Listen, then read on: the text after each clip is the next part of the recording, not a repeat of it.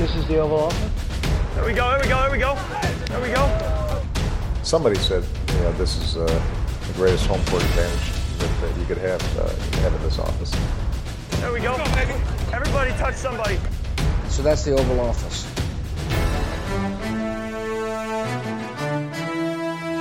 Den første bølge af free agency er overstået, og NFL er faldet lidt til ro igen. Hej og velkommen til denne udgave af Det Ovale Kontor, optaget mandag den 18. marts, lidt over 4 om eftermiddagen. Jeg hedder Mathias Sørensen, og med mig har jeg det faste crew. Thijs Joranger, hej Thijs. Hej Mathias. Og Anders Kjeldstrup er også tilbage. Hej, hej Anders. Hej Mathias, og hej dig også. Ja, jamen øh, vi skal snakke free agency. Det har vi allerede gjort en gang i det ovale kontor, men det var sådan lidt mere en umiddelbar snak om de store handler, der var lavet. Øh, den tog vi i sidste uge. Gå tilbage og hør den, hvis du ikke allerede har det. Det er der heldigvis rigtig mange af jer, der har gjort, og tak for det. Den her udsendelse er sådan en lidt mere perspektiveret kig på øh, sidste uges begivenheder.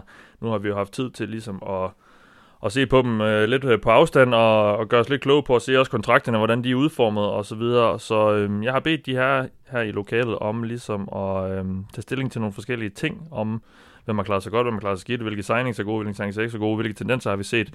Men inden vi lige når dertil, så tager vi lige en nyhedsrunde, fordi der er også sket lidt. Um, og vi starter med en stor historie, der løber af staben her i weekenden. Det var Tyreek Hill, der blev nævnt i forbindelse med lidt øh, problemer uden for banen igen. Den øh, lynhurtige receiver var jo allerede i problemer i college, hvor han havde nogle øh, øh, dårlige sager på, øh, på sig, øh, som han så også tog med sig ind i NFL. Men øh, det valgte Chiefs at overse. Men øh, nu er det så blevet meldt ud, at han måske er havnet i problemer igen. Han undersøges i hvert fald. Han er ikke anklaget for noget, eller ikke sigtet i noget, øh, og heller ikke været anholdt i noget. Men han undersøges i, forbi- i forbindelse med nogle øh, husbetakler hjemme ved sig, hvor øh, hans søn angiveligt skulle have ind med en brækket arm. Øh, er det bekymrende for Chiefs det her, eller hvad?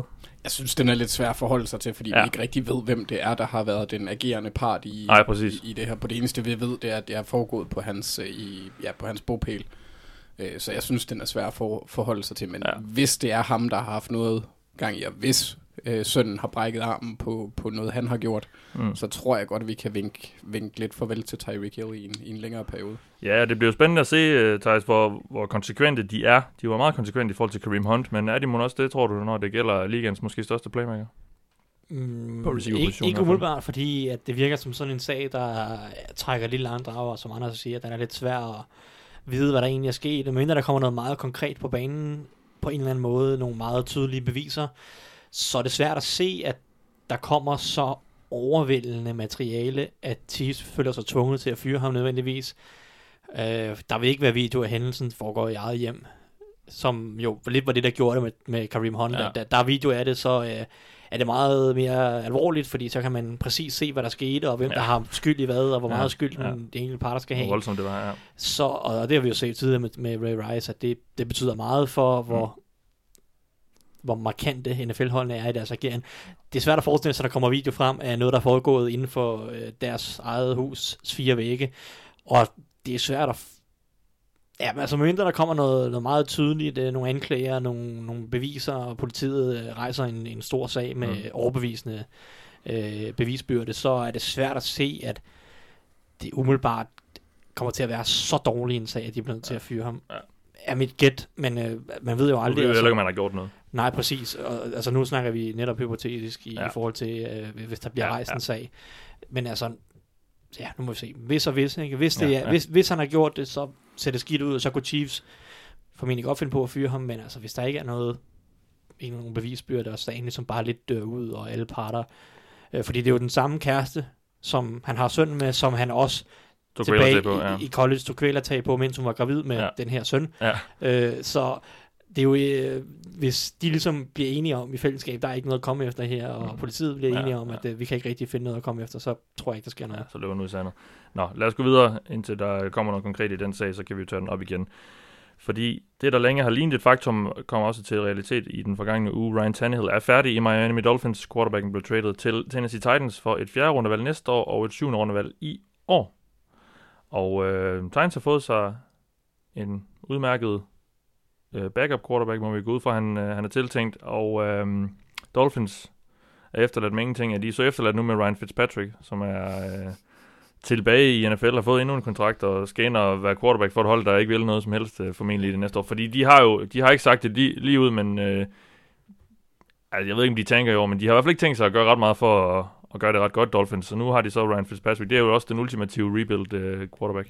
det kan man... I forhold til altså, at tage, tage et off, et off year. Ja, det sender, det sender et ja. klart signal om, at de ikke har store forhåbninger til at ja. uh, udfordre Patriots i AFC East. Ja, ja. Så nej, øh, og med Titans, der synes jeg egentlig, at det virker som, eller fra Ryan Tannehills side virker det som en rigtig fornuftig beslutning, for det er næsten 100% sikkert, at han kommer til at se banen ja. øh, med Marcus Mariota skadeshistorik, så for hans side, der er det jo rigtig, rigtig smart. Du mener Tannehill?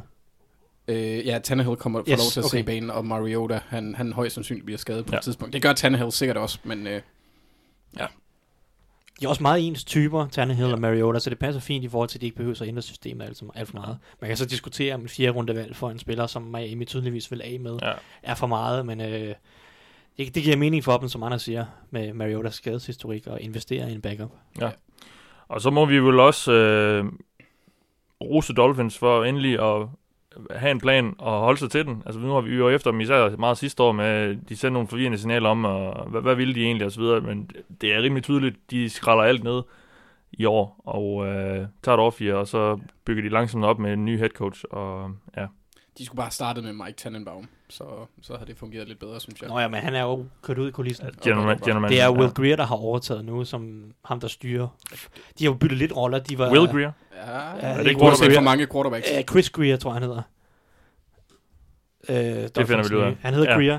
Men, øh, men de byttede rolleagtigt, så altså, de har jo ikke general manager titel, men de hedder sådan noget øh, President of Football Operations-agtigt ja, ja. noget, og jeg, jeg mener, at de skiftede, så det, så, så, ja. det er Greer, så det er Greer, der sidder og styrer, på, øh, styrer tingene øh, nu her, i stedet for Tannenbaum. Og han hedder Chris. Chris Greer. Chris yes. Greer, ja. ja. Men de holder sig til en, til en plan virkelig som om. Ja, og det er rigtig fornuftigt, ja. og øh, jeg synes, at øh, jeg synes, at de gjorde mange gode ting. De kunne sagtens ende med at trade på spillere mere hen over sommeren, øh, under draften og så videre. Uh, det ville give, give fin mening, men jeg synes, det, det er fornuftigt. Starte helt forfra, det skulle de have gjort sidste år. Der er andre hold i NFL, der har meget svært ved det der med, okay, nu starter vi forfra, og så bygger vi fra bunden. Giants. Hvem? Præcis, ja. for eksempel. så uh, så altså, jeg synes, det virker fornuftigt, ja. og det kan godt være, det bliver et lidt grumt 2019, men så ja. kommer man forhåbentlig ind i 2020 og kan starte ny quarterback, masser af cap space, masser af draft picks, og ligesom starte derfra, som, som vi jo set Browns have succes med, mm. øh, fordi deres hold ser rigtig spændende ud nu, efter et par hårde år. Er det, er det tank for Tua? Ja. øh, jamen, øh, Tua Tagovailoa, den, den helt store profilerede quarterback, øh, og forventes, for, for, formentlig forventet topvalg næste år. Ja, der er også Justin Herbert, som jo ja. valgte at gå tilbage. Ja. Øh, nu sidder vi her den 18. maj 2018, ja, ja. Og, og jeg, sidder, jeg, jeg laver lige en, en, en bold statement. Ja. Øhm, og jeg siger, jeg er ikke sikker på, at Tua er så god, som mange gør ham til. Jeg okay. er ikke sikker på, at han... Øh, jeg tror, jeg har givet den til dig før i, i privat. Men øh, jeg tror ikke nødvendigvis, at han er en oplagt øh, supergod NFL quarterback. Okay. Øh, og han lever lidt på, ikke, på øh... hypen, fordi han er Alabama, de vinder mange kampe, og han har det super let, og han har latterlige receiver og sådan noget. Jeg tror, at øh, når alle folk får kigget lidt nærmere på ham i løbet af næste år, så begynder de at se nogle ting, som man godt kan tvivle lidt på, og så er jeg ikke sikker på, at han er det der topmand, som nogen gør han til. Men det er selvfølgelig meget tidligt, han kan nå at forbedre sig en hel del i 2019, men nu laver vi lige en super early prediction for ja, 2020-draften. Ja, ja. Hvordan, hvordan var det gik sidst, du lavede sådan en bold prediction? Var det ikke noget med Jaguars? Og, øh... De kan stadig godt tage en quarterback. Okay, okay. Det gør de ikke, men Nej. det kan de teoretisk se ja, nu. Okay, godt nok. Um, det kunne også være en langsigtet. Men jeg kan jo ikke gøre for, at Jaguars har nogle paddehatte. Nej, det er rigtigt nok. Det er rigtigt nok. Um, Nå, lad os gå videre. En anden, der har været en paddehat, det er Kareem Hunt. Vi ved jo allerede, hvad han har gået og lavet. Vi har allerede snakket lidt om det i år også, jo, eller i dag. Øhm, men han har fået 8 spildags karantæne i den kommende sæson.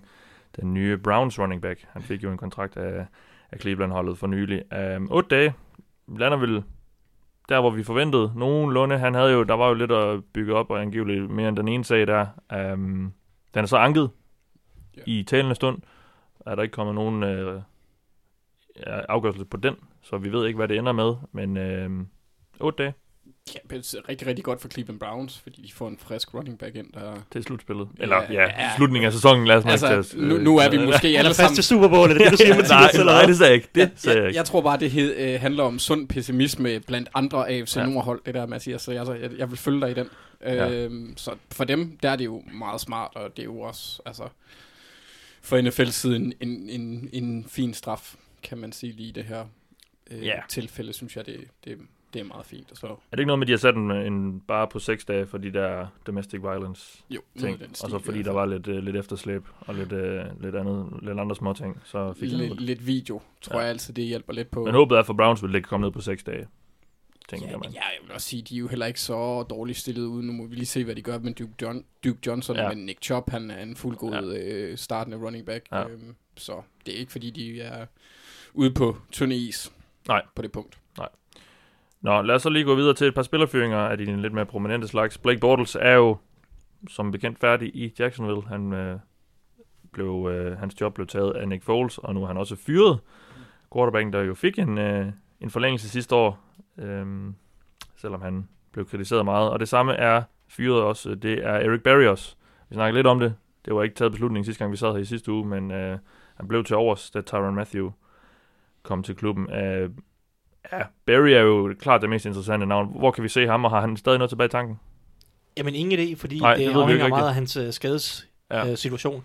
Han, han har spillet to kampe de sidste to år, Uh, han rev korsbåndet over i den første kamp i 2017-sæsonen ja, mod Patriots. Patriots ja. Og i 2018 her sad han ude nærmest hele året med ja, den her hele skade. Det ja. virker som om, at så vidt som jeg forstår det, der, der er noget, noget knogle, der er noget, hans, ja, det bliver knogle, kaldt hele deformitet, tror ja, jeg. Ja, altså, så der er noget knogleværk i hælen, der ikke helt øh, er ja. øh, solidt på en eller anden måde, øh, velfungerende.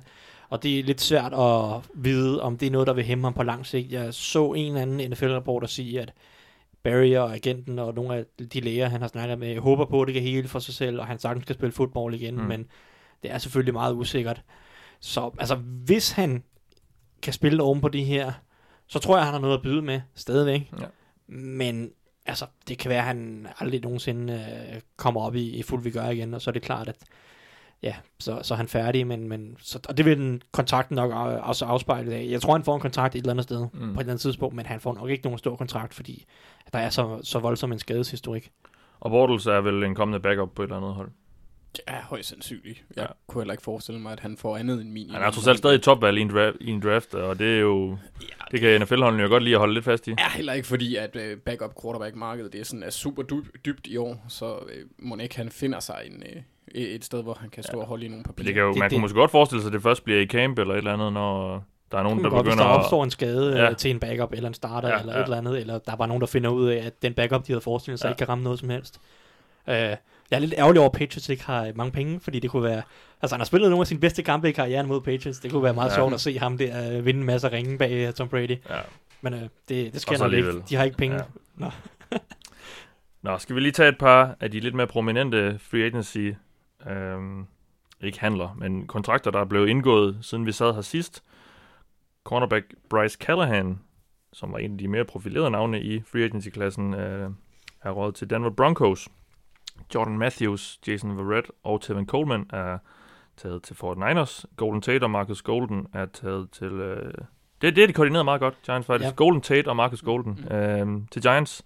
Shaq Barrett til Tampa Bay Buccaneers. Alex Okafor til Chiefs. Mike Upati til Seahawks. Hvad finder I mest interessant af, de, af den samling navne? Jamen, uh, Bryce Callahan er nok den bedste spiller på ja, listen. Ja. Uh, til Broncos, hvor han jo så følger med uh, Vic Fangio, som jo er ny head coach. Ja. Så han kender det system, han kommer ind i, og uh, er en dygtig spiller. Og, men interessant at se, hvad de så... Altså, så kommer Chris Harris nok til at spille mere eller mindre fast på ydersiden. Det kan han også godt, mm. men han er oprindeligt en slot-type, uh, Chris Harris. Men øh, altså, han er den bedste spiller åbenbart. Jeg synes, hans kontrakt er rigtig fin også. Og, øhm, men det er nok den, det mest nævneværdige. Eller ja. så, ja, Shaq, Shaq Barrett kan jeg jo godt lide. Øh, mm. spiller, jeg synes, han har noget... Jeg, jeg glæder mig til at se ham få chancen forhåbentlig som, som starter. Ja. Efter mange år som backup i Danmark. Så har Chiefs fået øh, en pass rusher efter at have opgivet to i år. I Alex Okafor. Ja, Ja, men altså, jeg kan godt lide Okafor, han er bare ikke på det niveau, som, som de får, da Justin Houston er. Øh, så, altså, det er en okay spiller at hente, og han passer fint ind i deres 4-3 øh, nye forsvar under, under Spagnolo, men ja, det er en nedgradering. Men, øh, ja. altså, men, men de skulle nok have et eller andet ind, og det, det er fornuftigt nok, at det er så okay for. Ja, ja. Noget tilføje? Ja, altså jeg glæder mig bare til at se Tevin Coleman hos 49ers. Nu ja. fik vi ikke rigtig set, hvad, hvad Shanahan han kunne gøre med Jarek McKinnon. Ikke at de er den samme spillertype. Og der er noget forbindelse for Falcons. Lige præcis, ja. så han kender jo også systemet udmærket, kunne man forestille ja. sig. Så det, det er jeg lidt spændt på at se, selvom ja, han er running back. Men så kan det være, at uh, ja. McKinnon er der jo stadig. Altså, ja, hvordan... hvad, hvad skal det lige? Og Matt Breeder også? Ja, og, og Matt Breeder er nok den bedste running back. Må ikke der er en af dem, der bliver traded? De kan jo ikke gå ind til... Ja, ja det kunne man ja, det ved jeg ikke, om de kan. Men, ja. Ja. Nå, jeg har også en fornemmelse af, at der er nogle af de her navne, jeg lige ramser op, der måske bliver nævnt senere i dette program. Nå, um, det sidste punkt, jeg har nævnt her, det går på, at center Max Unger er gået på pension. Saints centeren øh, har sagt farvel til sin NFL-karriere og ind som erstatning. I hvert fald indtil videre har de hentet Nick Easton, som slet ikke spillede i 18, så vidt jeg lige kan se. Nå, han blev skadet. Ja, og, øh, men som har tilbragt de sidste par sæsoner hos øh, Minnesota Vikings. Det er jo ikke ligefrem en en-til-en erstatning, det her. Det, det bliver vel lidt sværere, og øh, vi har også fået et, øh, et lytterspørgsmål på Twitter fra Lars Remfalk, der spørger uden Max Unger, med lidt for mange skader til de øvrige, vil Saints' O-line så blive et for stort handicap for en ny Super Bowl? Ja, i forhold til et nyt Super Bowl run, går ud fra, han mener. Ja. Hvad, hvad tænker I om det? Altså, det bliver meget spændende at se, hvor stor en indflydelse det har, men selvfølgelig ja, kan ret det solid sidste år, altså. Ja, han, han har generelt ikke, bare været... Måske en af ligens bedste. Ja, han har generelt bare været ret god. Øh, vi så også, hvad, hvad Alex Mack han ligesom gjorde for, for Falcons, da han smuttede derover, de fik ja. noget kvalitet op i midten, øh, i hvert fald i første år. Øh, eller øh, hvad hedder det, præ-Sarkisian-årene. Mm.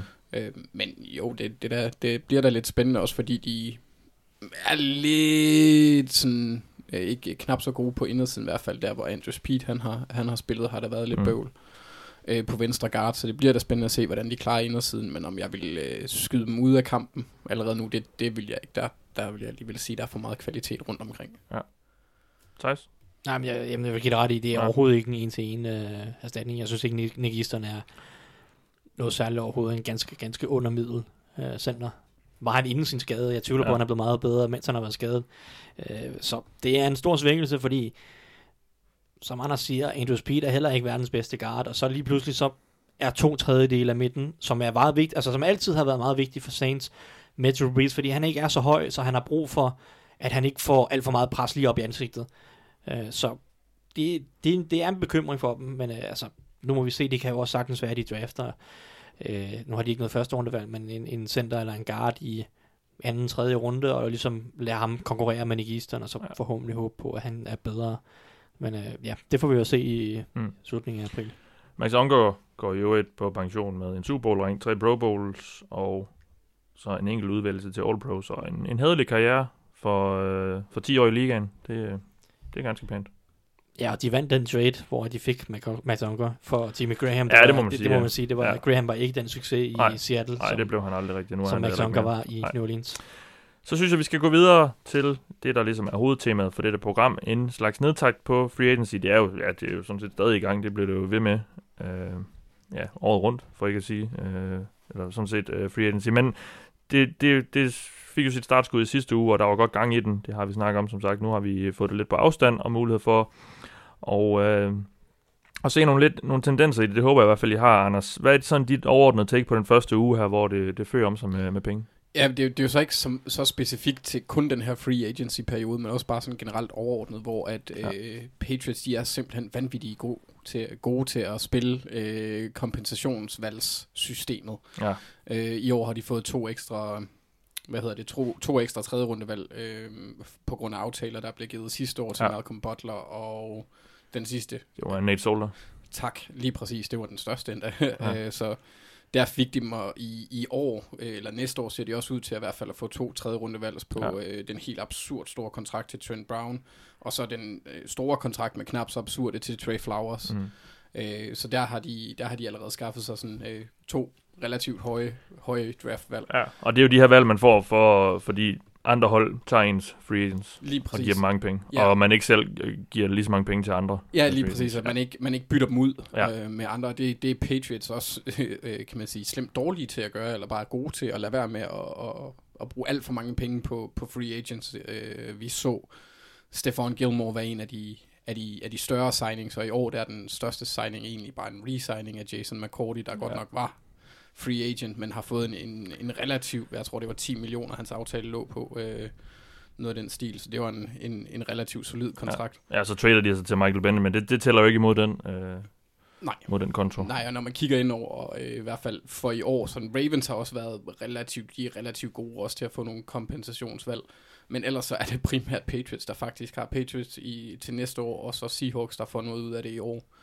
Ja. Øh, ellers så, så, er det, så er det meget load up, så man kan godt se, hvem der, hvem der har en god base, ja. øh, kan man sige, en specifik tilgang til det. Så det synes ja. jeg egentlig, øh, de skal have lidt øh, kredit for. Ja, det er jo en af de her ting, de her kompensationspæk, som det er jo ikke noget, man sådan lige tænker over lige med det samme, men det er de her små finesse øh, transaktioner, som de laver Patriots, og som går lidt ubemærket hen, men som gør, at de, så får de lige et par tredje rundevalg. De er nu, nu engang en del værd Ja, i, de kan uh, trades. NFL. Ja. Så det er, øh, det er ekstra ammunition til Belichick til at ja. hoppe op og ned. han kan jo godt lide at, ja, netop at hoppe op og ned i draften i takt med, hvem han, hvem han synes, der er, der er på hans board, og hvem der er tilbage og sådan noget. Ja, de har også ufattelig mange valg i år. Jeg vil ja. være overrasket, hvis ikke Patriots de laver en, en, et hav af handler, når vi ja. kommer hen på draftdagene. Ja. Mm. Jamen, det er de jo mestre i. Nå, Thijs, hvad er sådan det overordnede take, du har taget med dig? På den Nej, første men, øhm, jeg, jeg synes altid noget af det, der er interessant med free agency, det er at se sådan på de overordnede tendenser i forhold til draften, som jeg jo også er rimelig investeret i på det her tidspunkt over. Og jeg synes, at Altså sidste år synes jeg, at der blev overbetalt rigtig meget for wide receivers generelt. Jeg synes, der var nogle enorme kontrakter til Sammy Watkins, til dels og ja. Allen Robinson. Også bare sådan PFR spillere som hvad Dante Moncrief og øh, Marcus Lee, Paul Richardson, sådan nogle af de her det er jo wildcards, det er jo sådan, mm jo, de har vist lidt, men de har jo ikke rigtig vist noget, og de fik alligevel sådan 9-10 millioner, og som sagt, Robinson fik 14, Sammy Watkins fik, Sammy Watkins, øh, fik 16 sidste år. Jeg synes, der blev overtalt, overbetalt en del på wide receiver der, og det, på en eller anden måde, så blev det også lidt afspejlet i, i draften, hvor der var ikke, altså, der var ikke run på wide receivers i, i den draft, og generelt var der ikke så mange gode wide receivers. Jeg synes heller ikke, vi har set ret mange rookie wide receivers have en, en stor impact i 2018-sæsonen. Øh, så i år, så sad jeg også lidt kigge på, hvor er det hvor er det, NFL-holdene virkelig går ind og betaler. Og der synes jeg, at det skinner ret klart igennem, at, at linebacker og safety, der er der virkelig blevet slynget nogle kontrakter ud, som er lidt usædvanlige mm. for det generelle sådan øh, pengemæssige marked for nogle af de her positioner. Linebacker-markedet er blevet fuldstændig øh, sådan, det er genetableret, det er blevet reset på en eller anden måde, øh, og, og blevet altså den bedste kontrakt, TJ Mosley får, får en, en vanvittig dyr kontrakt, som jo fuldstændig springer skalaen i mm. forhold til Luke Kuechly, som havde den dyreste kontrakt tidligere. Ja. For mig indikerer det, at, at de ikke føler, at, at linebacker-overgangen i draften er god overhovedet, så hvis man vil have en forbedring på linebacker, så skulle man ud og betale for det her i free agency. Øh, man kan også se på nogle af de andre, Kevin Alexander, øh, hvad var vi ellers, Jordan Hicks for fine kontrakter, ja. og Anthony Barr får også en fin uh, kontrakt. Der var, ja. der var rift om nogle af de her linebacker. Sammen med safety, som sidste år jo, altså man kunne ikke man kunne nærmest ikke få en, kont- en kontrakt, nej, eller safety nej. kan nærmest ikke få en kontrakt. Uh, selv gode spillere måtte uh, tage billige kontrakter, eller etårige kontrakter, og håbe på noget. Der, der er en del anderledes i år med uh, Earl Thomas får en stor kontrakt, Landon Collins får en kæmpe stor kontrakt, Tyron Matthew får også en ret stor kontrakt. Øh, og det for mig indikerer det også lidt, at, at så glade er NFL måske ikke for safety-gruppen i årets, øh, i årets draft, umiddelbart. Øh, I hvert fald i forhold til, hvis man skal finde en, der kan gøre en forskel. Øh, hvorimod sidste, år, sidste års draft, spillere som Durbin James, Minka Fitzpatrick, spillere, som går højt i draften. Mm. Altså, hvis man mangler en playmaker på en safety, så kunne man finde det i draften. Jesse Bates. Jesse Bates. Det var så lidt længere ned. Terrell Edmonds i første ja. runde. Uh, altså, NFL-holdene, det virkede til sidste år, at NFL-holdene følte, at der var safeties, mm. som man kunne gå ind og starte, og man kunne få, uh, som kunne gøre en forskel. Det tror jeg ikke, det, det virker det ikke til, at de synes i år, når de giver de her store kontrakter. Det er i hvert fald min, mit umiddelbare, umiddelbare take. Jeg synes, at de her ting ofte hænger lidt sammen. Hvor bliver der betalt meget i free agency i forhold til hvor ligger svaghederne i draften. Det synes jeg, jeg synes, synes ofte, der er en korrelation. Så ja. min, mit umiddelbare take er, at jeg tror ikke, de synes, at linebacker-gruppen og safety-gruppen er så god i, i, i draften. Og jeg er langt hen ad vejen enig med dem, men, men det er jo ikke nødvendigvis, jeg mener. Man kan også se det lidt på dem, der er tilbage af free agents i forhold til edge rusher, som er en position, der er, er super stærk i draften. Men du har så, og det afspejler sig så måske på, på free agency fordi du har stadigvæk en Ezekiel Arndt en, en Clay Matthews, som måske ikke er, hvad han har været Justin Houston, øh, Vinnie Curry og sådan noget. Altså. Ja, det samme på, på defensive tackle, hvor Derek spillere Morgan. som en Dominican Sue stadig er ude ja, kontrakt. Ja. Øh, jeg skal tænke mig om Timmy Jernigan, nogle af de her typer. Mohammed Wilkinson. Mohammed Wilkinson. Altså ja. nogle af dem her, som okay, de går måske ikke ind og, og, og gør en forskel på nuværende, altså en kæmpe stor forskel for dit hold på nuværende tidspunkt, men de kan da sagtens gå ind og hjælpe, mm. og der kan en fældhold måske sidde og tænke, ah, vil vi helt betale det? Vi kan nok godt finde en, der kan hjælpe øh, i draften, så altså, jeg tror, ja. jeg, jeg, jeg synes, at det er nogle af de ting, som, som man godt kan lære en hel del om øh, i free agency, og der, der beder jeg mærke i de her voldsomme safety- og linebacker-kontakter, øh, umiddelbart. Ja. ja, og så ser vi jo endnu en gang NFL-hold smide tonsvis af penge efter spillere, der ikke rigtig er det værd. Men det er jo simpelthen bare sådan, ja. det er, og, og det kan egentlig undre mig lidt, at der ikke er flere de lidt større profiler, der, der tester markedet. Øh, ja, det er sjovt. Fordi at, de, de får jo kæmpe pay, paydays. Det, det, altså, det er sjovt at se, at nogle af de her profiler forlænge, enten i løbet af ja, efteråret, ja. eller sådan i løbet af marts måned. Altså, jeg kan huske sidste øh, sommer, det var lige ind sæsonen, jeg sad og tænkte, hvad laver Daniel Hunter? Altså sådan pengemæssigt. Ja. Jeg kan godt forstå, at det er lidt sjovere at spille for Vikings, end potentielt at spille for uh, Arizona Cardinals eller et eller andet. Men pengemæssigt, hvad han fik 14 millioner om året, som jeg husker det. Altså hvis han havde ramt mm. markedet som free agent nu, så havde han rundet 20 ja. millioner om året.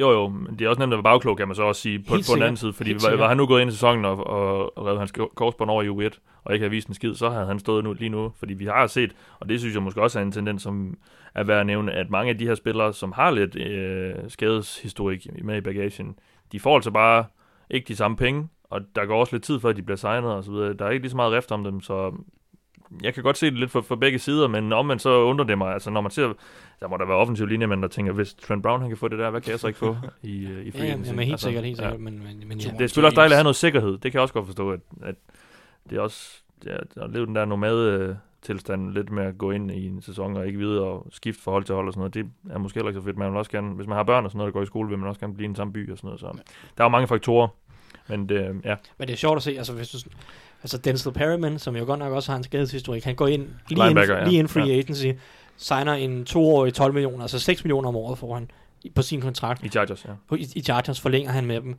Øh, dygtig linebacker, ikke en stjerne, men en dygtig linebacker, altså Jordan Hicks går ud, som også har en skadeshistorik, en, nærmest en voldsommere mm. skadeshistorik, ja. går ud to uger senere og får fireårig kontrakt til 34 millioner dollars. Ja. Et, et, et snit på over 8 millioner om året.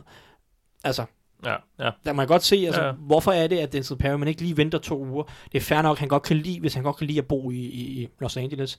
Øh, ja. så, så er det jo fair nok, men kunne man så ikke have ventet til free agency, og så prøvet at presse Los Angeles til at give lidt mere, mm. eller, eller, eller hvad ved jeg, men altså, der er i hvert fald ja. der er nogle pengemæssige ting der, hvor man godt kan undre sig nogle gange. Yes.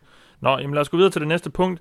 Jeg har spurgt jer, hvilket holds øh, i situationstegn opførsel, vi kan også kalde det ageren, eller mangel på samme, har overrasket jer, Anders? Ja, altså jeg, jeg indrømmer, at øh, overraskelsesmomentet for mig i den her henseende måske bunder i min egen naivitet, fordi jeg kan ikke rigtig se, hvordan man kan blive overrasket over, at Redskins beslutninger ikke rigtig giver nogen mening. Nej. Øhm, Et hold, vi gerne vil have til at gå i rebuild mode, men det har de måske ikke helt selv lyst til. Nej, jeg tror, der er nogen, der hedder Bruce Allen og Daniel Snyder, der er sådan, det gider de ikke. De, de, de vil kaste med penge rundt alle steder. Ja, ja. Øhm, ja, altså, men på det punkt der er jeg et overrasket over mig selv, over at jeg er overrasket, og to, så fatter jeg simpelthen ikke, hvad der foregår i hverken Allen eller Snyders hoveder. Øhm, jeg kan det, til dels forstå de handler, de har lavet fra Jay Grudens synspunkt, fordi han forsøger at, at, beholde ja, ja. sit job og, og gøre holdet konkurrencedygtigt, fordi han er også på vej ud, øh, hvis han ikke præsterer i år. Øh, og det tror jeg næppe, han får lov til, fordi rammerne for det er ligesom rimelig mm. dårlige. Ja. Øhm, men, øh, men for mig at se giver det ikke rigtig logisk mening at smide boksen efter Landon Collins, selvom han er en ung spiller. For de hænger, som uh, Thijs har gennemgået mange gange, de hænger på Alex Smiths uh, kæmpe kontrakt fra sidste år, og hans skade gør jo, at uh, han ikke kommer på banen ja. uh, med al sandsynlighed. Um, og jeg kan virkelig ikke se, hvordan de får stablet produkt, altså et produktivt hold på benene, og lige nu har de knap nok råd til at betale deres draftvalg under kappen. Øhm, så jeg forstår slet ikke, hvad der foregår. Hvis Le'Veon Bell han får øh, titlen som årets paddehat, som, øh, som Thijs han muligvis godt kunne finde på at give ham, øh, så går titlen som årets Yosemite Sam. Han hedder så Rødskæg, har jeg fundet ud af på dansk. Øh, Vi er ude i noget tegnefilm igen. Yes, det ja. er øh, fra Looney Tunes, sådan en, en rødskægget øh, cowboy, der, der bare skyder overalt, øh, og ikke Nå. rigtig kan styre sine pistoler. Ja. ja, det er Daniel Snyder. Ja. Den, den titel går til ham, okay. fordi ja. for pokker, hvor er det bare en mand, der bliver ved med at kaste med penge alle mulige mærkelige steder, og bare direkte ja. ned i et sort hul. Ja, grund til, at vi hele tiden bliver ved med at vende tilbage til den her Alex Smith-kontrakt, det er jo fordi, at det bare, det har bare, det, det hæmmer bare hele holdets øh, mulighed for at, at bygge op og så videre. Altså, så, så hvorfor ikke bare skralde det helt ned og så sige, så tager vi et off og så, og så load lidt op på, øh, på, på draft, eller måske ved at trade nogen væk eller sådan noget, men det, det er de ikke rigtig villige til. Jamen, altså, man kan jo stille sig spørgsmålet. Vil man hellere have tre år, hvor man går 6 og 10, og så kan man prøve at bygge noget op derfra, eller vil man have et år, hvor man går 2 og 14, ja. og så kan bygge op derfra? Altså, det er sådan lidt det, det spørgsmål. Og de har jo været fanget i middelmådighed i, øh, jamen, nærmest lige så længe, jeg har fulgt med i NFL. Altså, ja, ja. hele min levetid nærmest. Og der var, de der, der var den der vilde statistik, der kom ud sidste år. Over de sidste 40 kampe var de 20-20 år, de sidste 50 kampe var de 25. Altså, det, det er jo så vildt at se, hvordan de ja, nærmest går 8-8 hvert år. Ja, de har ikke haft noget siden Mark Ripien. Han, øh, han vandt Super Bowl for dem i start 90'erne. 92, 3, ah, 91, tror jeg. Så. Det er nogle år siden i hvert fald. Ja. Ja, um, Ja, men et, et, et, mere, et mærkeligt hold, ja, Redskins. Ja, og, og jeg forstår ikke, hvad der foregår. Jeg, jeg kunne godt forestille mig på et eller andet tidspunkt, ja, det ved jeg ikke, om det kan lade sig gøre, men øh, jeg kunne godt forestille mig, at de andre ejere gerne snart så Redskins have en ny. Ja, det kommer ejer. ikke til at ske, tror jeg, fordi Nej. Daniel Snyder, han lever på det der. Uh, nå, Thijs, et hold for dig, yes. der har, uh, hvis ageren har, har overrasket dig. Jamen, øh, jamen lad os fortsætte i, i hold, der laver mærkelige beslutninger og ikke vil rebuilde. Så er vi nødt til at snakke om Giants. Vi gjorde det også lidt ja. sidste gang, hvor vi godt nok tog det der mente med, okay, hvis de går i fuld rebuild, så er det måske, så er der, så er der sådan 5% hvor man kan forsvare en Odell Beckham trade måske. Mås- ikke for den pris, synes jeg, men det de jo så gør efter vores seneste program i onsdags, det er jo så overhovedet ikke rebuild Nej. De beholder alle deres spillere, de går ud og smider en stor kontrakt efter Golden Tate, som er en fin spiller, jeg kan godt lide Golden Tate, en dygtig receiver. Mm.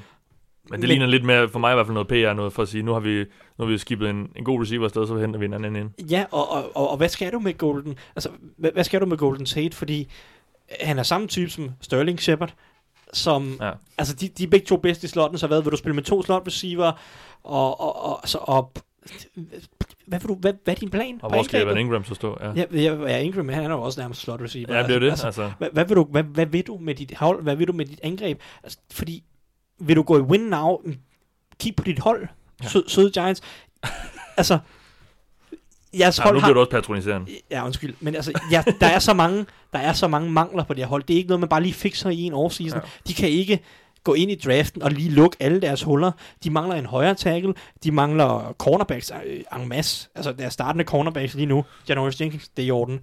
Uh, Sam Beal, compensatory, uh, eller hvad hedder det, det der sublim, ja, det sublimering, ja, ja. Suble, men ja, hvad kalder vi den? Supplemental draft ja. hedder det på engelsk. Suppleringsdraft. Suppleringsdraft. Suppleringsdraften sidste sommer. Tredje runde valg bruger de på Sam Beal der. Han er nogenlunde uh, talentfuld, men altså, han spillede slet ikke i sin rookie-sæson på grund af en skade. Ja. Så han er starter på lige nu, og så ellers Grant Haley, som var en undrafted free agent sidste år. Du mangler i den grad cornerbacks. Pass rusher mangler du også. Du har lige på Olivia Vernon væk. Mm. Altså, vi er oppe på 4-5 ekstremt vigtige positioner, udover at vi så, hvis vi bare lige glemmer, at Eli Manning også er quarterback, ikke? Så, ja. så, så, der er bare sådan 5-6 nøglepositioner, hvor de har mangler lige nu. Det kan du ikke lukke mm. i en draft. Og det kan du heller ikke lukke i, en, i, en, i et free agency. Så, altså, Nej. Det er bare Ja. Hvorfor, hvorfor ikke starte, hvorfor ikke prøve at bygge noget fra bunden? Det, det er det, der ikke giver mening. Mm. I disse øh, minutter pipler det jo ud med, med sjove tweets om, uh, om Dave Gettleman, general manager, fordi han er lige nu er i gang med et, uh, sådan et conference call med, med journalister, hvor han sidder og forsvarer hans handlinger, og uh, han har jo lige sagt, og angående Eli Manning, at det, uh, det vist nok er i dag, han får sin rosterbonus på, på 5 millioner dollar, Eli Manning. Ja. Så han er sikkert en, en glad mand i dag, Eli i hvert fald. Ja. Jeg kan godt Eli er en sympatisk person. Ja, guren der så, men, men, men han, øh, han, har han ikke niveau, være afsted for to han, år siden. Han har ikke niveauet til ja. at, at, føre dem i slutspillet, eller, eller, eller gøre noget nævneværdigt med dem mere. Han kan da godt starte, uden at det bliver en blamage, så ja. at sige. Men han, han rykker dem ikke til det næste niveau. Ja. Og, og det er det, der er problemet for dem. De kunne, have, de kunne meget let have, have startet forfra nu og gjort det på en rimelig fornuftig måde, fordi de har nogle spillere, de godt kan bygge omkring. De har gjort, de har, de har gjort nogle fornuftige valg i draften. Hister her i sidste år har valgt udmærkede spillere i Will Hernandez og øh, de sidste par år også hentet Dalvin Tomlinson og BJ Hill. Og sådan. Der er nogle fik gode... også en udmærket spiller i, i Saquon Barkley. Han er også en fin nok spiller. Det sjove er, altså nu virker det til, at, at deres plan er... Det har han aldrig synes var... Jeg har altid synes, at Saquon Barkley var en god spiller. Jeg ja. vil bare aldrig have tavet ham second overall. Nej, det er jo nej, det, der går, debatten går på. Men altså, det virker som nu, at, at de har tænkt sig at bygge holdet op om Barkley. Det skal være et øh, 1990-style løbeangreb, ja. hvor Barkley bare får bolden 35 gange i løbet af kampen, ja. og så Øh, fordi han har også investeret i en offensiv Jeg kan godt lide hans trade af Kevin Seidler. Så det er ikke fordi ja. alt, hvad Gettleman gør, er forkert. Nej. Øh, han, han henter nogle fornuftige spillere på nogle positioner, men han negligerer også bare, at der er masser af mangler rundt omkring på resten af holdet, og at holdet som helhed ikke er på det niveau, det kræver for at vinde en Super Bowl. Og hans ageren i free agency lige nu, er at eller er som, at de kunne vinde nu. De kan udfordre NFC East-titlen, ja. de kan komme i slutspillet, de kan gøre et eller andet.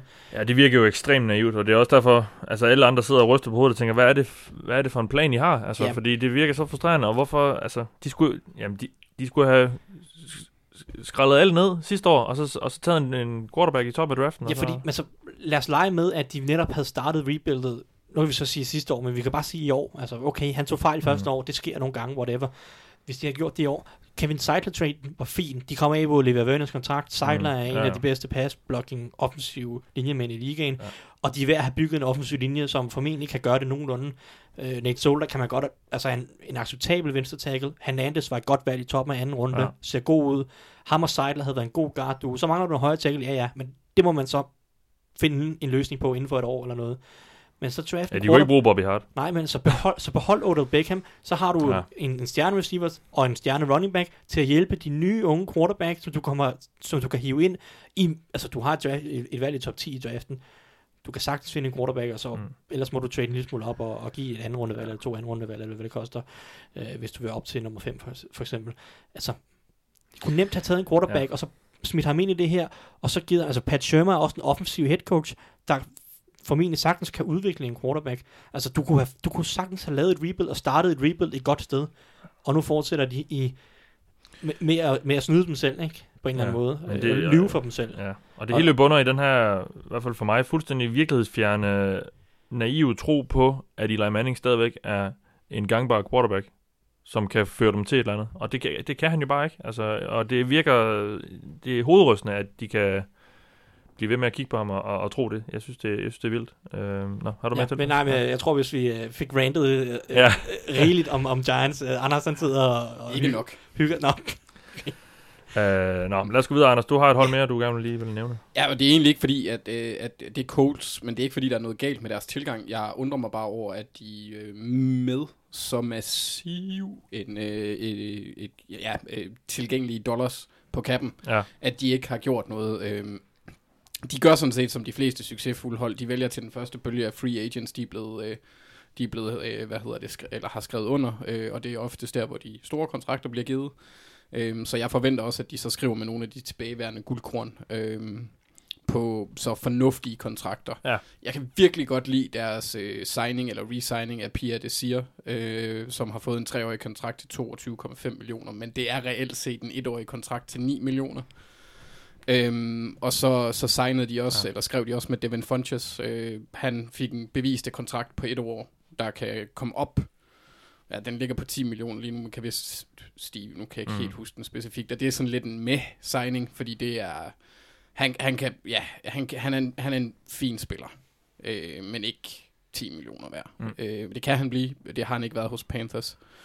Øh, så det er ligesom jeg havde lidt forventet, at de ville gå efter en, en, en Landon Collins eller en øh, Le'Veon Bell. Øh, ja, en af, de, en af de lidt større måske også havde været med i, øh, i kapløbet om Antonio Brown, øh, hvis det skulle være, men øh, sådan... Ja. Jeg kan egentlig godt lide, altså vi har jo også fået et spørgsmål fra Nikolaj Vangskov, det har vi så allerede svaret lidt på. Han spørger, hvad vi siger til Colts i free agency, og så fortsætter han, jeg havde forventet, at de havde foretaget en stor signing eller to. Altså, jeg kan egentlig godt lide den der lidt mere konservative tilgang ja. til det, og så de har ikke alt for meget fart på Coles, og de tager det stille og roligt. Altså det, jeg synes, det virker fornuftigt. Ja, det er også begrænset, hvad der var af de sådan lidt større spillere, som vil give mening for dem at, ja. at skrive under med, fordi ja. man tager Mosley, der har de uh, Anthony Walker og uh, Darius Leonard, der har gjort det udmærket. Uh, på safety, der har de Malik Hooker, når ja. han uh, ikke er skadet, eller når han ikke er skadet, er han også en fremragende spiller. Øh, så det, det handler også på den offensive linje, vil det heller ikke rigtig give nogen mening at prøve Nej. at se, om man kunne hente Trent Brown eller andre, øh, fordi de har Anthony Costanzo på den ene side og Braden Smith på den anden. Øh, så altså, det, det handler også om fedt, og, og der præcis, synes jeg, det, ja. det, der, der vil jeg give dig ret, det er også, øh, jeg, jeg havde egentlig skrevet næsten præcis det samme, som du, øh, du sagde, jeg kan egentlig godt lide den her tilgang. Ja. Øhm, fordi at det, det brænder i koldet, men de har godt nok meget cap space, og jeg har mm. meget svært ved at se, hvor de vil placere det henne.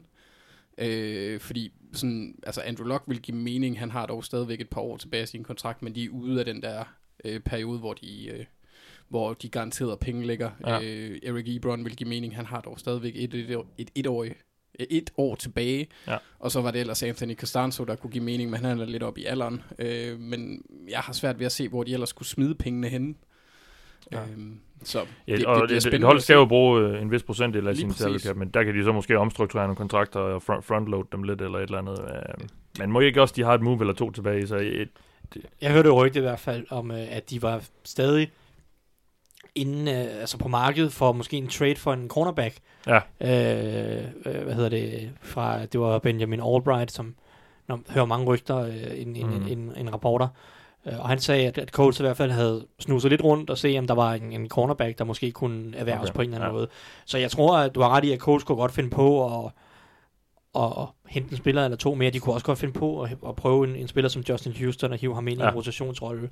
Øh, fordi jeg var sådan... Også fordi der var ikke meget edge rush i dem sidste år, Colts. Nej, altså de kunne virkelig godt bruge en, ja. pure pass rusher, fordi sådan en spiller som Jabal Sheard er bedst mod løbet øh, er lidt mere en powerspiller. Mm. Øh, og så har de et par unge gutter, men, men, men det er jo altid sådan lidt, udvikler de sig helt, det kan man aldrig helt vide. Øh, så jeg havde også, altså mange siger, hvis de skulle have pentet noget, jeg kunne også godt have set dem overveje sådan en spiller som Trey Flowers. Altså ham kunne jeg godt have set dem gå lidt efter, men som, som I siger, altså Chris Ballard, han går meget op i altså bare at bygge holdet gennem draften og bygge kulturen og ligesom sådan meget organisk øh, teambuilding proces. Ja, ja. ja det, det gik jo meget godt sidste år. Så, ja, det er i hvert fald på rette spor. Ja, det virker det til. Nå, Thijs, vi har lige et mere hold for dig. Ja, og det er, det er Houston Texans. Øhm, fordi jeg havde gerne set dem adressere den, du ved, den, den helt store elefant i rummet, som er deres offensive linje. Ja. Den var pinligt ringe sidste år. Og de har en quarterback, som... Altså, de har en quarterback og et godt nok forsvar, og, og nok gode spillere rundt omkring i, i form af Hopkins og Will Fuller, når han ellers er, er på banen og så videre. Til at, altså, de kunne, de kunne lave noget larm i AFC. De var allerede slutspillet i 2018, men de kunne virkelig lave noget larm hvis de lige får fikset et par problemer. Og der kunne jeg måske godt have ønsket mig, fordi de har også rigtig meget cap space, ligesom mm-hmm. Colts. Jeg kunne godt have tænkt mig at se også, at de havde prøvet lidt at hente en offensiv linjemand. Jeg siger ikke, at de skulle gå ud og betale Trent Brown, Brown øh, gør ham til ligaens bedste betalte offensiv linjemand. Men der er nogle typer, som godt kunne have hjulpet dem på den offensive linje. Altså en Roger Saffold. Ej, hvor havde han klædt den her offensive ja, ja. linje dejligt, ikke? Øh, de kunne have prøvet at gå efter sådan en type som Daryl Williams, Øh, jeg ved godt, han, han, han tog en etårig kontrakt hos Panthers, fordi han blev skadet i 2018, og nu tager han et år for forhåbentlig at, mm. at tjene boksen næste år. Men hvorfor kunne Texans ikke have givet ham den der etårige 7 millioner? Øh, jeg, jeg er jeg, jeg, lidt, jeg synes, det er lidt farligt, fordi det er ikke kun én mangel på den offensive linje. De mangler en guard. De kunne også godt bruge en eller to tackles. Det, det er to eller tre offensive linjefolk, de ideelt set gerne ja. skulle have ind. Og det kan du ikke lukke i en draft. Du kan ikke finde tre starter på den offensive linje i en draft. Du kan ja. finde en måske, ja. hvis du er heldig i første runde. Nu drafter de forholdsvis sent. Det er jo endnu en fare. Øh, så jeg havde gerne set, at de havde, de havde prøvet lidt og, og være lidt modige med, mm. med, med et eller andet. Øh, specielt sådan en type som Roger Saffold. Det, det havde virkelig ja. Øh, gjort en forskel for dem, ja, synes jeg. Der er jo stadig lidt nogle... Jeg siger ikke, at det, det kan være, de et har... par veteraner på markedet. Der, ja. der, altså en Donald Penn, som jo lige er blevet fyret i, uh, i Raiders. Uh, Josh Sitten, som godt nok er lidt måske... Uh, lidt slidt efter en TJ Lang. Uh, Josh Klein blev også fyret i, i Titans. Altså, så ja, der er, der er et par navne måske, som de kunne gå ud og hente. Ja, det vil give mening at, at prøve i hvert fald måske at hente øh, TJ Lang, hvis han ja. uh, er frisk på det. Han havde nogle hjernerystelser i 2018, der var lidt grimme. Men, ja. men så Josh Sitten for eksempel. Altså jeg er ret sikker på, at Josh Sitten stadig er en bedre spiller end, end, end Senio Calemente, som de har startet lige nu. Ja. Uh, så det kan godt være, at Texans har øh, prøvet at hente nogle af de her spillere, som jeg sidder og snakker om. Det kan man selvfølgelig ikke vide, og, og spillerne mm. bare valgte nogle andre hold. Ja. Men jeg havde, jeg havde håbet på, at de havde kunne lande en af de her handler til at forbedre deres offensiv linje lidt, fordi det er det største problem, de havde på holdet i år 2018. Og de bliver simpelthen nødt til at beskytte Sean Watson bedre i 2019, hvis de vil ja. rigtig altså, lave det her alarm, som jeg, jeg håbede på i AFC. Vi har fået et meget øh, rammende spørgsmål i forhold til den her snak af Mathias Lykkegaard, han spørger os, om det er rigtig gjort af Texans, at de ikke henter en dyr, måske overpriced tackle i free agency, når de har fire picks i top 100 i draften. Er, de, er der gode nok uh, offensive, offensive tackles i draften? Du har, vi har jo svaret lidt på noget af det, men uh, ja. det, det, er jo, det er jo farligt at satse på den her draftklasse, måske, fordi den endnu en gang er måske ikke uh, super dyb på, Nej, altså, på offensiv linje. Men. Det er ikke nødvendigvis det, at, at draftovergang, det er, bare, det, er bare, det er altid bare svært at, at finde flere offensive linjefolk i samme draft, der, der kan starte for ja. dig tidligt. Uh, det er fair nok, at de ikke går ud og, og bare slynger om sig med penge og bare prøver at lukke hullerne med øh, alle mulige dyre offensive linjefolk. Det har jeg da sådan set okay med, men jeg synes stadigvæk, at det havde været altså, det klædt med at hente en spiller eller to ind.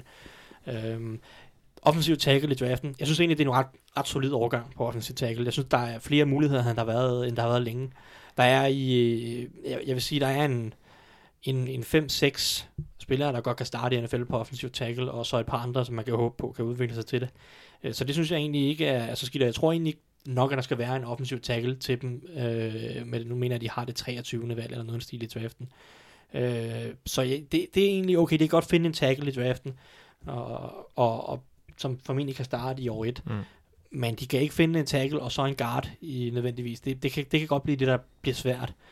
Øh, så altså, som sagt, jeg har gerne set, ja, at jeg hentede ja. en, en eller to mand i, i, den, i uh, free agency. Altså, I det mindste bare folk, der kunne konkurrere med nogle af dem, de har nu her. Uh, som du siger, det kan være, det kommer, at de henter et par spillere, et par erfarne spillere, måske der også kan give lidt, lidt, uh, lidt erfaring til rummet, uh, offensiv linjerum, men ja. uh, jeg synes, jeg, jeg havde gerne set lidt mere aggressivitet, også fordi de har så meget cap space. Præcis, og det fører så til det næste spørgsmål fra Mathias Løkkegaard, fordi han spørger os, når det ser ud til, at både Coles og Texans ikke er i nærheden af at bruge alt deres cap space på sæsonen, hvad er så meningen i det? Kan man lige, lige så godt bruge alt? Eksempelvis signe Lock eller Clowney på forlængelse med mega frontload, så resten af sæsonen bliver billig.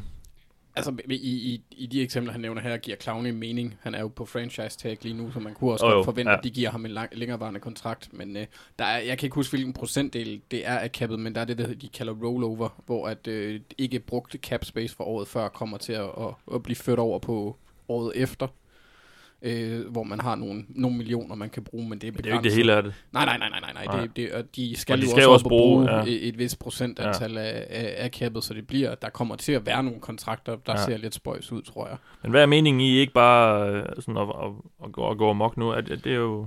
Jeg tror, ja. det er manglen på spillerfits, måske. Jeg, ja. kunne, jeg kunne se, i forhold til den offensive linje, der har, der har Thijs jo nævnt nogen, hvor, hvor Texans godt lige kunne have smidt nogle penge efter. Uh, Daryl Williams, han var jo en, en, en god spiller, inden mm. han, han fik sine skader og kom lidt for hurtigt tilbage ja. og blev skadet igen.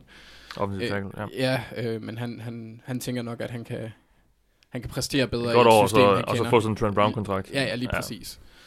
Um, så ja, det bliver... Det, det, jeg har svært ved at se, hvor de skulle placere pengene henne. Uh, ja. ja. Jeg tror også, det handler om for nogle af de her hold også. De sidder og kigger på, okay, vi, om nogle år, så skal vi, enten i år eller næste år, skal vi give nogle store kontrakter for Texans. Altså, Clowney skal måske ja. have en stor kontrakt. Øh, du har... Og lige en quarterback også. Der er en quarterback, som også inden for et par år skal have en stor kontrakt. Så det er heller ikke, det er heller ikke ideelt at bare presse sig helt i bund, fordi der kommer nogle store kontrakter, øh, inden for en år. Der er også en spiller som DJ Reader, der giver mening og giver en eller anden form for en kontrakt. Det er klart, han skal ikke have 20 millioner om året, men han skal stadig betales, og altså, nogle gange så må du også være en lille smule forudsigende, at det er det samme med, det var den samme argumentation, som, som, som Raiders jo lidt brugte. De kunne ikke betale både Khalil Mack og Derek Carr i en anden, en anden forstand, eller ville ikke betale dem. Øh, og der, der, der er, når man har nogle af de her unge, nogle, øh, øh, unge quarterback, så skal du en lille smule forudseende, og i hvert fald en lille smule, lille, lille smule fremadkiggende. Det nytter ikke at gå i bund helt, øh, før, de, før de løber ud, i hvert fald ikke hvis mm. du ikke med langvarige kontrakter, så skal det være med sådan noget etårige kontrakter, lidt som Rams gjorde, fordi øh, de, de gik helt i bund sidste år med Sue og, og nogle af de her typer, men det er jo så også kun et år, at, ja, de, ja, ja. at de er på kappet. Så, men altså, de kunne godt have været mere aggressive. Både ja. Texans og Colts, men nogle gange så... Ja, spillerne ikke er der, eller de ikke Ja, hvis spillerne ikke er der, og ja. filosofien nogle gange er ja. bare, at, at, at man ikke vil overbetale. Der er bare nogle hold, der ikke... Mm. De, de vil bare ikke være med i de der budkrig, og det er jo sådan set uh, fair nok, og det uh, er generelt en rigtig taktik at lade være med at gå ud og bare spendere helt åndssvagt i mm. free agency. Godt. Så har jeg spurgt jer, hvilke to, øh, hvilke hold, der har forbedret sig mest. Um, hold mesterspiller, hold forspiller, men nogle gange kan det ende lidt i noget status quo, men hvilke hold har, øh, synes du har, har forbedret sig mest, Anders? Jamen, jeg, jeg starter ved det hold, der har gjort mig allermest ked af det i, i free agency-perioden, det var Jets. Ja, okay. Øh, ja. Fordi de har, de har hentet spillere på flere centrale positioner, sådan hele vejen igennem, både på forsvaret og angrebet. Øh, og der er nogle af spillerne, som jeg naturligt nok har relativt varme følelser omkring. Det er øh, tidligere Ravens, CJ Mosley, som er årsagen til, at de gjorde mig ked af det. Ja. Øhm, fordi han fik en, en kæmpe kontrakt, der sprang banken for alt, hvad man kunne forestille sig, en linebacker han ville få. Øh, og det var tydeligt, at Ravens ikke forestillede sig, at de kunne være med der, ellers så havde de tagget ham. Øhm, ja, og vi skal måske lige, altså, det er i hvert fald min tanke bag det her spørgsmål, det er ligesom ikke at kigge på, hvad, hvad, hvor gode er kontrakterne, og, og synes vi, at de er pengene værd, men sådan mest sådan inden ja. for, for banens øh, fire hvide kridtstreger, hvem, hvem har så forbedret sig mest? Ja, ja men lige præcis. Hans forsvar mangler, de er, de er blevet nævnt i tidligere ja. podcast. Han er, han er en fremragende løbe, øh, linebacker, løbestoppe, line, løbestoppende linebacker, ja. og ikke super god i opdækning, men heller ikke elendig. Øhm, så øh, jeg tror, han kan blive et rigtig, en rigtig vigtig brik for et ung Jets-hold, øh, sådan ledelsesmæssigt, fordi øh, det har de ikke tydeligt på holdet, en med erfaring i hvert fald. De har spillere som Jamal Adams, som, øh, som har øh, den type personlighed, øh, men han har jo kun været i ligaen i et enkelt år eller to, et to år. To år, ja. ja så, øh, og så har de øh, Leonard Williams op foran, solid, solid spiller, øh, ja, mostly i midten. De har fået den der... Øh, kerne ja. Øh, igennem midten på forsvaret, mm. hvor de har en, en, en solid øh, defensiv øh, øh front spiller i, i Leonard Williams, og højst sandsynligt nok også får en, en, en mere, afhængig af, om de trader sig ned i draften. Man kan godt forestille sig, at de går forsvar ja.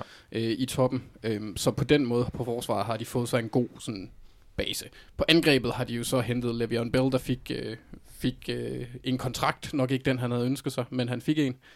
Øhm, og så har de hentet øh, Osemele, som, som skal øh, give lidt mere sikkerhed på, ja. øh, på den offensive linje. Så også en tidligere Raven. Godt nok øh, kommer fra, fra Raiders. Ja, lige præcis. Og så, og så en anden spiller, som jeg også rigtig godt kan lide, så har de øh, signet Jameson Crowder, som er en, øh, en rigtig dygtig slot receiver, ja. når han ikke er skadet. Lidt undervurderet, jeg synes jeg også. Ja, ja. Øh, og, han, øh, og så glæder jeg mig også sådan, de har, de har også hentet Brian Poole, som er en, en solid nickel corner, der har spillet i Falcons førhen. Ja. Så der har de gjort nogle, nogle gode træk, og så har de hentet en, som jeg er spændt på at se øh, en, der hedder Tevon Campbell, som øh, slog sine folder i Canada sidste år. Ja. Så, øh, så det bliver lidt spændende at se, om, om, om han kan bryde igennem. Men, men jeg synes, de har lavet nogle fornuftige øh, træk, også fordi de har haft så meget cap space. Yes. Jo, det er ikke første gang, de henter en uh, profileret uh, Ravens linebacker i det her tusind. Jeg kan huske Bart Scott ja, ja. for nogle år siden. Mm. Uh, også tog til, til Jets. Det var så der dengang Rex Ryan var head coach. Nå, Thijs, et hold, du synes har forbedret sig Ja, jamen, øh, jeg har taget Raiders, fordi øh, ja. bar, barn, barn, var, ikke så meget til. barn var, lav, øh, var lavt sat inden. Øh, men de har forbedret ja. sig en hel del, og de har, de har forbedret sig på nogle af de områder, der på en eller anden måde giver mening for, for holdet. Øh, jeg er ikke nødvendigvis fan af nogle af de kontrakter, de har givet. Nogle af dem er lidt voldsomme, men på angrebet hentede Abe, uh, Antonio Brown ind på en trade. Ja, vi kan sige om, hvad, hvad han vil, men han er sgu god. Præcis. Unægtelig en, en noget bedre receiver end Jordy Nelson og ja. øh, Marcel Aitman og hvad, hvilke andre sådan AAF-spillere, de havde løbet rundt sidste år. Ikke? ja. Øhm, så der er Antonio Brown, og så hans øh, nye sidekick, øh, Tyrell Williams. Unægtelig ja, ja. En, en opgradering. Det er nogle fine våben, og de... Øh, det bliver spændende at se, hvad, hvad, hvad, hvad Gruden kan gøre med dem. Og så også på den offensive linje, uh, Trent Brown, selvom at uh, han får en, en voldsom kontrakt, så er han unægtelig en stor opgradering i forhold til de to tackles, som de smed på banen sidste mm. år. Uh, det bliver interessant at se, hvad de så gør med Colton Miller. Han ryger formentlig over på højre siden. Men uh, det bliver også interessant at se, hvor meget Tom Cable han kan ødelægge ham. Ja, præcis. altså, fordi han, han, går, han går fra den, ja, i hvert fald måske den bedste offensiv linjetræner i ligaen til måske den dårligste. Ja, ja, så Trent Brown. ja, Trent Brown, ja. Så ja, det er det, der er interessant. Og jeg er, også, jeg er ikke så glad for, at de har traded Osemele væk, fordi på papiret, hvis de havde beholdt Osemele, så havde de haft Trent Brown, solid, dygtig venstre tackle, Osemele, Hudson og Gabe Jackson i midten. Ja. Det er stadig en god solid, ja. Øh, indvendig offensiv linje. Mm. Og så Colton Miller, en, et første rundevalg, rimelig højt første rundevalg øh, på højre tackle. Okay, han skal forbedre sig, han skal udvikle sig. Men at have sådan fem, det er en ret solid offensiv linje at bygge noget omkring. Nu trader de så Osemele væk, og så mangler de lidt en guard. Øh, så det betyder så lidt, at nu er der to huller på den offensive linje, det er selvfølgelig aldrig ideelt. Men mm. uanset hvad, så er de forbedret på en del positioner på angrebet. Derudover har de så hentet Lamarcus Joyner ind på forsvaret. De har faktisk ikke gjort så meget andet på forsvaret, hvilket man måske godt kunne undre sig over. Uh, ja, fordi der var det virkelig også skidt sidste år. Ja, det, og det, det ser nemlig rigtig skidt ud stadigvæk. Ja. Det, uh, så, de har jo så en hel masse draft. Præcis, og det kan jo så være, at det, at det er netop på forsvaret, der får lov til at få fokus i draften, og det er også en, en draft, der er stærkest defensivt. Ja. Så det, det, det vil give mening i, øh, i den forstand.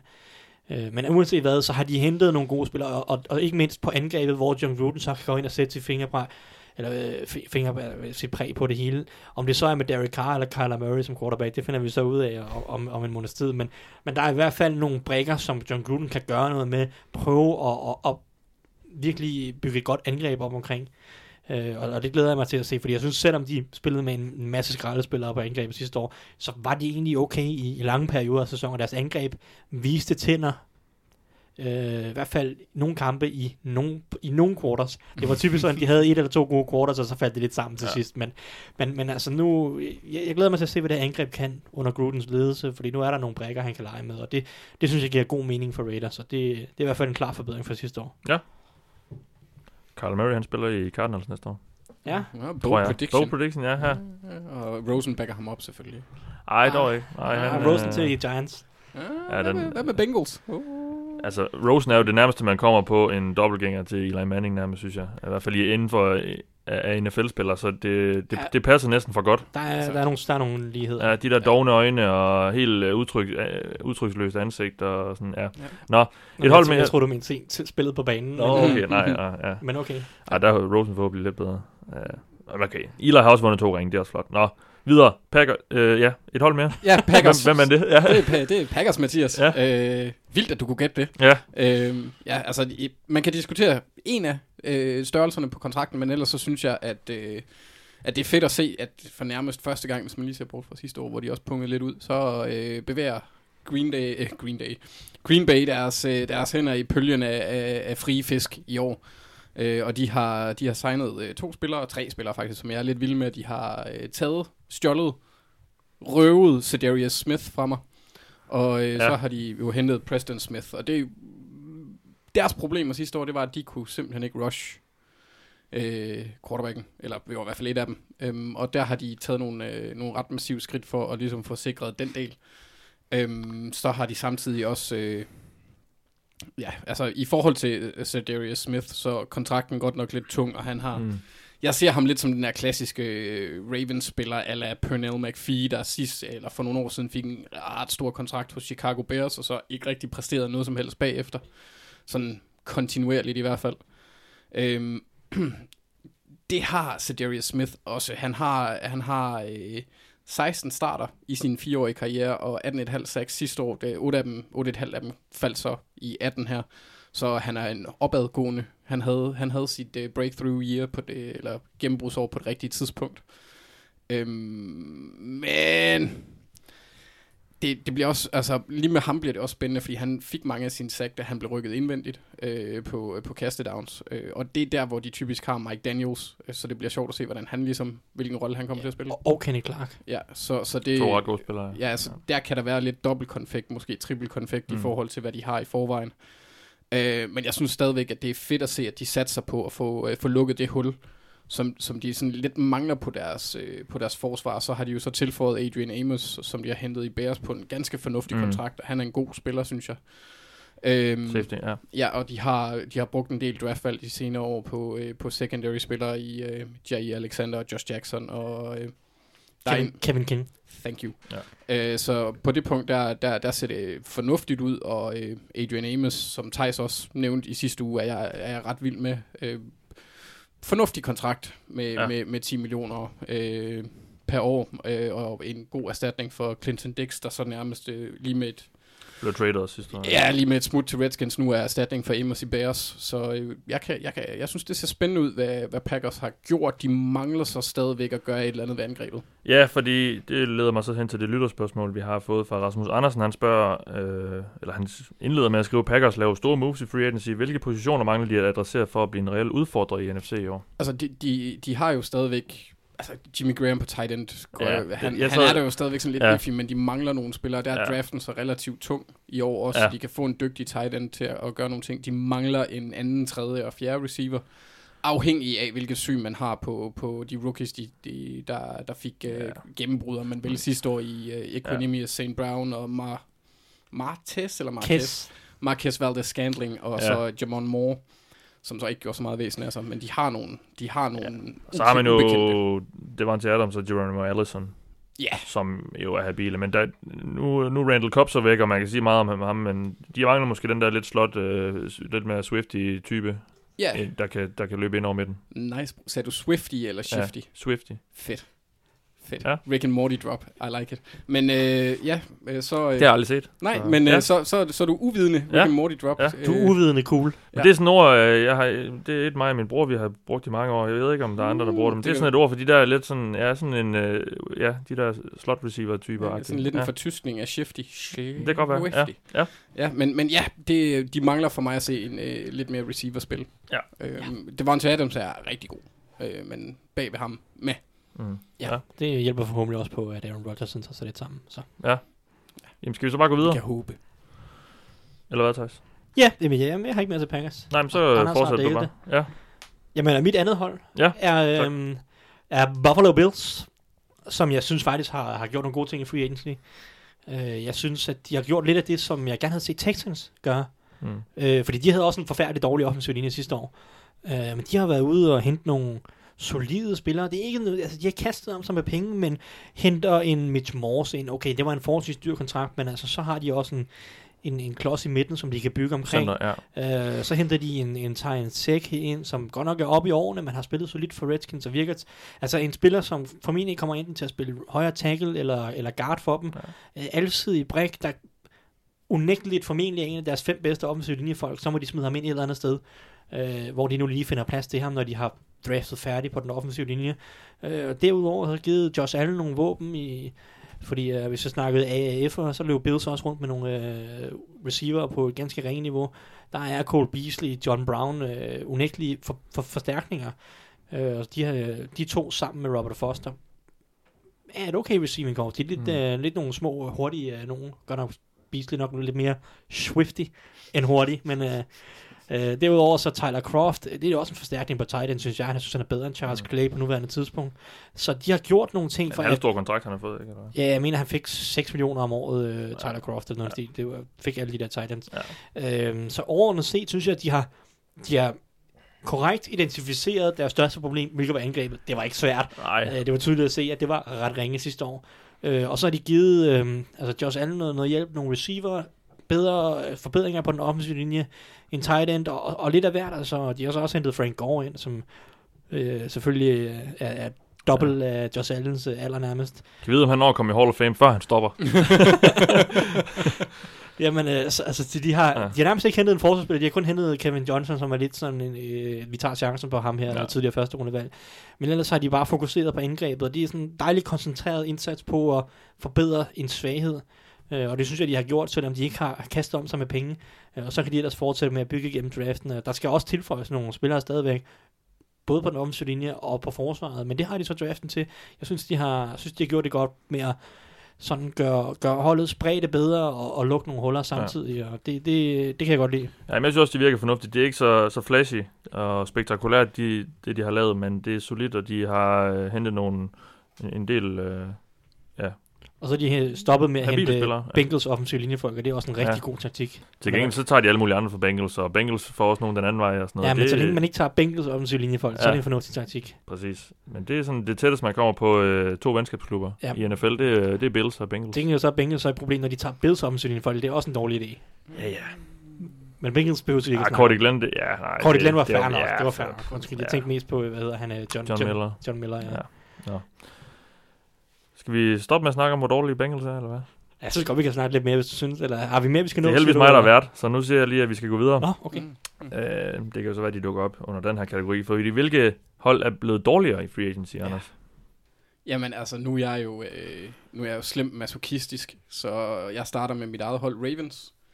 Øh, jeg er meget spændt De på... blev lidt ribbet. Ja, øh, ja, lidt mere, end jeg havde, havde forventet. Jeg havde regnet med, Jeg at... skal få en OK safety ind i stedet for, men... Ja, det må man sige. Øh, men også stadigvæk, sådan, der ham er der også nogle spørgsmålstegn ved jo. Øh, men jeg havde ikke forventet, at Terrell Sox han ville smutte. Nej. Jeg havde, jeg havde lidt regnet med, at led, hans lederskab, det ville, øh, det ville vi beholde. Øh, også fordi det lyder ikke til, at det var pengemæssige årsager, der gjorde, at han flyttede. Det var familiære årsager. Han gik også på Ja, har college i i, så- Arizona. ja, ja. Øh, selvom han... han han, ja, hans high school karriere var i Minnesota, så det havde da også været sjovt, så han hoppede derhen. Men øh, Ja, øh, meget spændt på, på hvordan øh, konstruktionen af forsvaret kommer til at se ud, når vi har mistet Mosley, Weddle, øh, Cedarius Smith og, øh, og Terrell Sox. Øh, ind, der har vi fået øh, to safeties, øh, Earl Thomas og Justin Bethel. Earl Thomas rimelig meget en overraskelse for mit vedkommende. Lidt psyched, lidt sådan, øh, hvad kan man sige, øh, jeg vil gerne lige se, hvad der sker. Øh, men forsvaret leder løst efter farvelet til de tre største ledere på holdet, øh, Weddle, Mosley og Sox.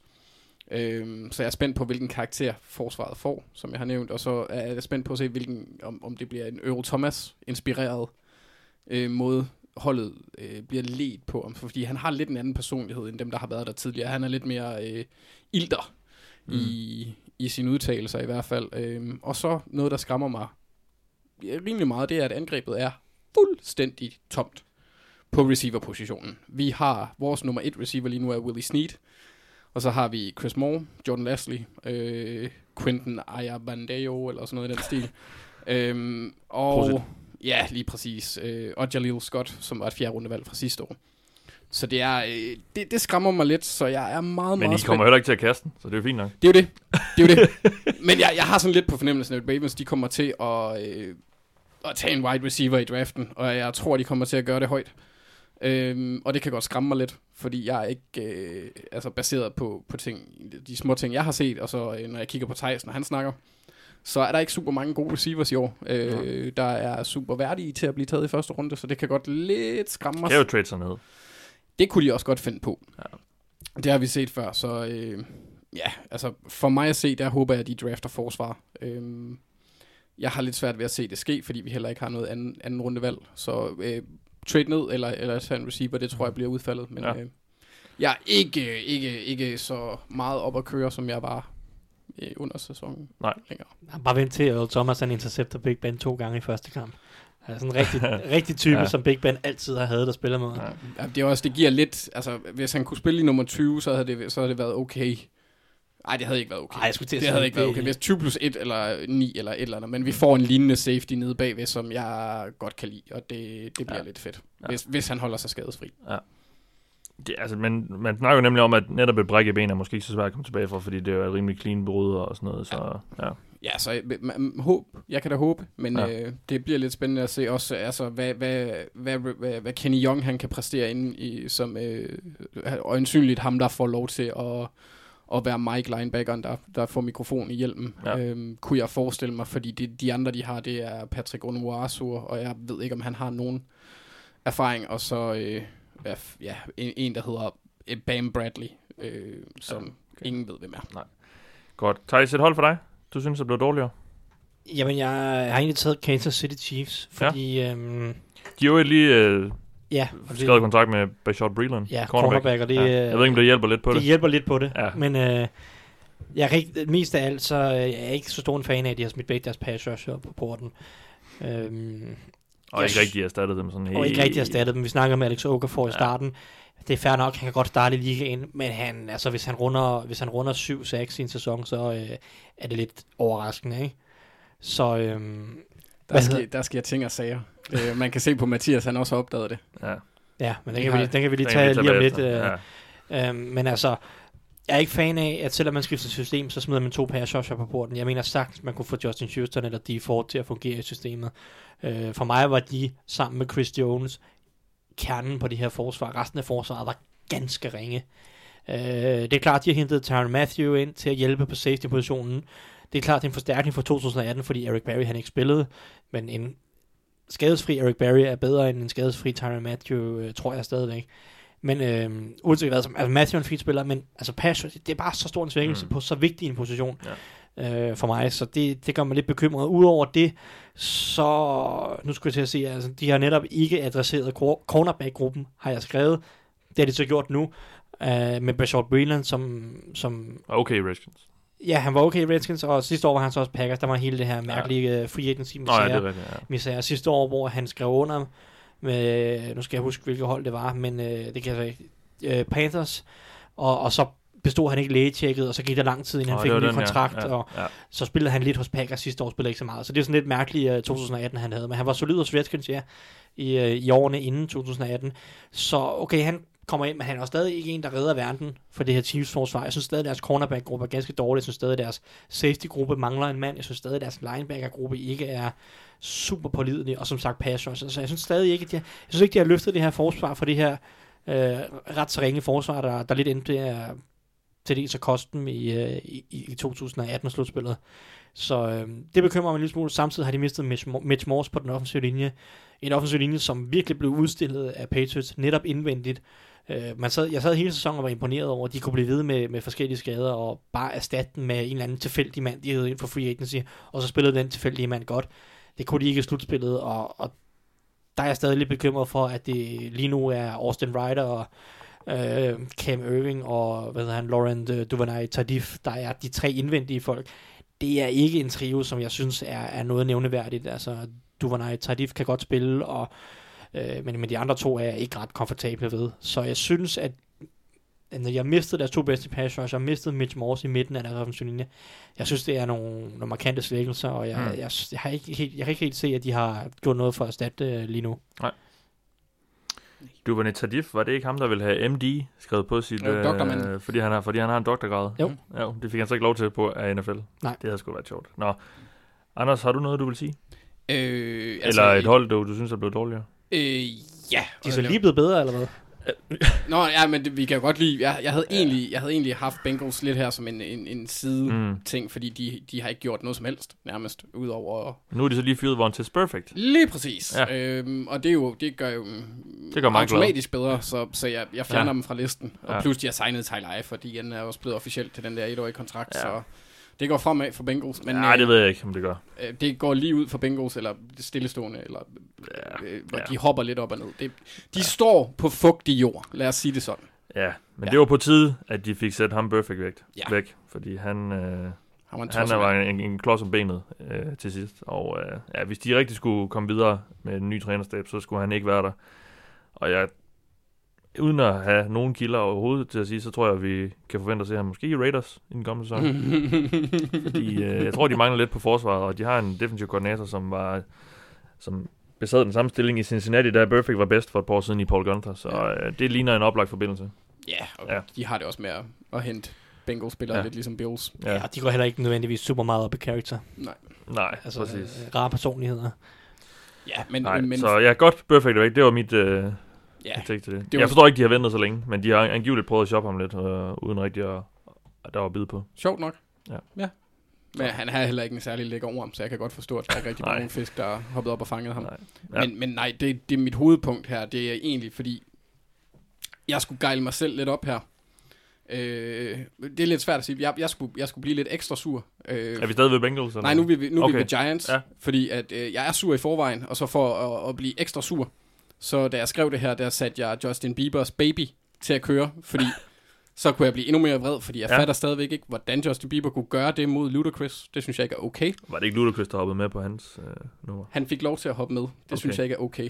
Hoppe med på Justin Bieber. Puh.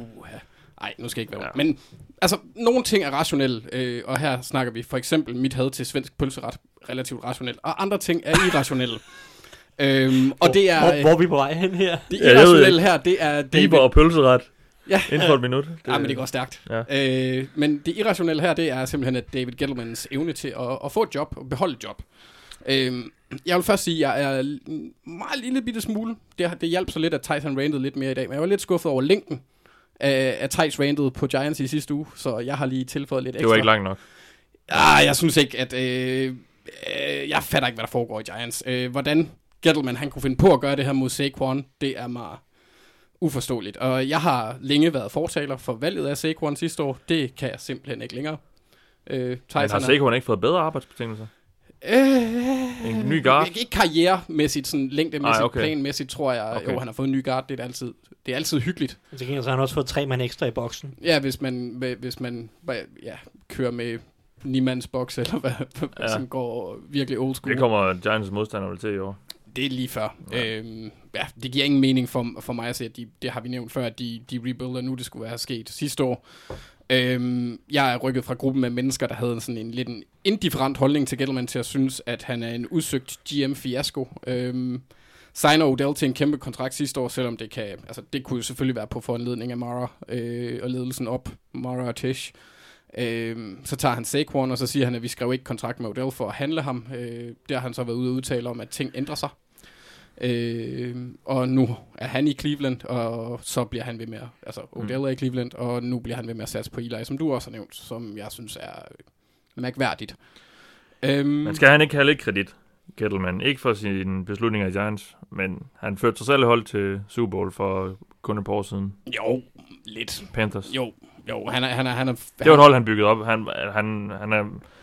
Ja, han, der var han der fra, fra 13 til, til 16. Ja, men så der, det, det kan han vel godt tilskrives lidt, lidt æren for. Ja, han har også været hos Giants øh, i de år, hvor de vandt med Eli. Øh, ja. Godt nok som pro personnel director, som ja. jeg husker det. Ja.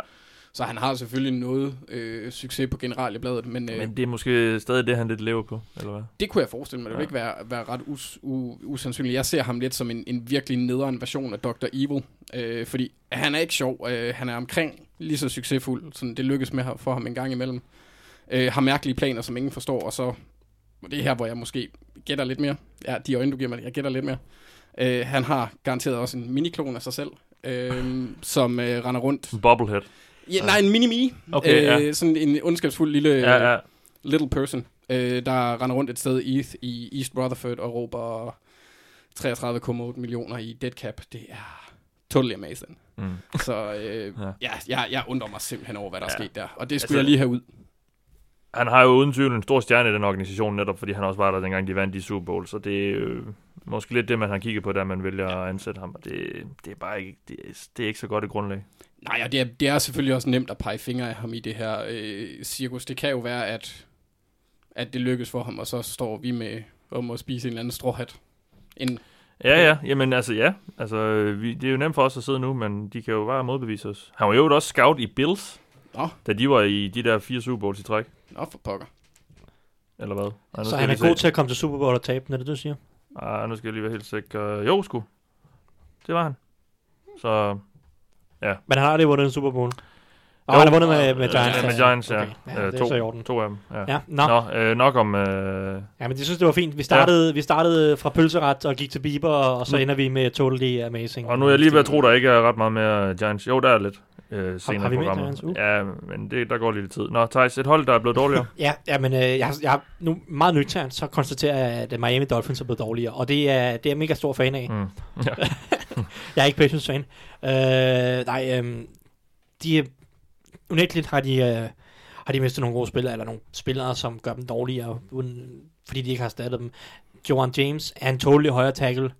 Han er blevet sendt videre. Cameron Wake, som selvom han er, hun skal tænke mig om 37 eller noget stil, mm. så øh, var han stadig en af deres absolut bedste pass rusher. Øh, og de har ikke umiddelbart en aftager stående klar i, øh, i kulissen. Så de er blevet dårlige, og de har også mistet Frank Gore og, og så videre. Øh, og de har ikke rigtig hentet nogen nye ind. Øh, nærmest ingen. Nu har de hentet Ryan Fitzpatrick ind, men vi vil så også diskutere, om det er en forbedring i forhold til Ryan Tannehill. Det, er, det, det er jo så også tvivlsomt. Man har så nok mindre skadet end Ryan Tannehill, og det kan man jo så uh, sige er, er en fordel. Men Dolphins har ikke gjort noget for at blive bedre i det her free agency. Tværtimod har de mistet et par spillere, så... Spørgsmålet er, om de har haft lyst til at blive bedre. Præcis, og det er også, jeg har ikke noget imod ja. deres sagt. Altså, de er blevet dårligere, det var det, øh, det, var det øh, punkt, det hed. Ja. Det er de. Jeg synes, det er fint. Jeg ja. synes ikke, de er, de er gået ud og prøver at komme af med nogle af de her lidt tunge kontrakter. Jeg kunne stadig godt se dem prøve at trade en Rashad Jones for eksempel. 31-årig safety, ja. safety, som har en lidt tung kontrakt, og nok ikke er en del af det nye Dolphins i år 2021-agtigt. Mm. Øh, sådan en spiller kunne man sende videre. De har også cuttet Josh Sitten for eksempel på den som så er det rigtig noget at spille for dem på grund af en skade. Men kom af med nogle af de her lidt aldrende spillere, øh, få nogle draft picks, få noget cap space, og så bygge op for 2020. Det, det giver fint mm. mening, vi har snakket ja. om det. Øh, men altså, nu er de blevet dårlige, og det vil jeg påpege, men ja. jeg vil så benytte lejligheden til at rose dem en lille smule, for jeg synes, det er den rigtige vej ja. at gå. Ja. Har du flere, du vil nævne? Uh, vi kan nævne, Steelers er også blevet dårligere uden tvivl, fordi Antonio Brown bare er en rigtig, rigtig god spiller. Ja. Uh, og de ikke rigtig har gjort noget på de andre positioner for at blive bedre, så uh, det, det er svært at se, hvor de er blevet bedre i hvert fald. Så også Chicago Bears, synes jeg, har nedgraderet sig på to essentielle positioner på deres forsvar har Clinton Dix er ikke lige så god som Adrian Amos overhovedet. Øh, Buster Skrine er ikke lige så god som Bryce Callahan overhovedet, især slot cornermæssigt. Øh, så det er to to steder i deres øh, gode secondary, som altså virkelig drev deres forsvar en del sammen med deres gode pass selvfølgelig, men var en vigtig del af deres forsvar sidste år, hvor de har nedgraderet den to steder øh, ret markant, synes jeg. Mm. Det, er, det, det må jeg sige en svækkelse, at de har ikke rigtig hentet noget ind. Øh, Udover det, så jeg synes ikke, at Bears er, er, er blevet bedre umiddelbart i free agency. Der, altså, der er jo ikke nogen grund til panik nødvendigvis. Jeg siger ikke, at Bears er dårlige næste år. Jeg siger heller ikke, Chiefs er dårlige, som jeg startede med. Jeg siger heller ikke nødvendigvis, at Steelers er dårlige. De er bare ikke blevet bedre i free agency. Og, altså, det kan de jo så måske rette op på, hvis de rammer rigtigt i draften, men altså, ja, som ja. tingene står lige nu, så er det ikke en stærkere trup, end dem, de havde sidste år. Nej. Jamen, så lad os gå videre. Jeg har spurgt jer, hvilket enkelte signings I bedst kan lide. Og øh, jeg har også bedt jer med til kontraktens øh, værdi, struktur og så videre, pris. Anders, hvad, øh, hvilke enkelte signings vil du fremhæve? Jamen altså, jeg er ret glad for, for øh, 49ers signing af Jason Verrett. Øh, Skadespladet cornerback. Ja, lige præcis. Hvis det ikke havde... Skadespladet, det er nok en underdrivelse. Ja, ja, lige præcis. Ja, stort ikke spillet i de, de sidste par år. Nej, han har... Øh, øh, hvad, ja, hvis det ikke havde været for skader, så har han, så han fået en pænt stor kontrakt. Det er jeg ret sikker på.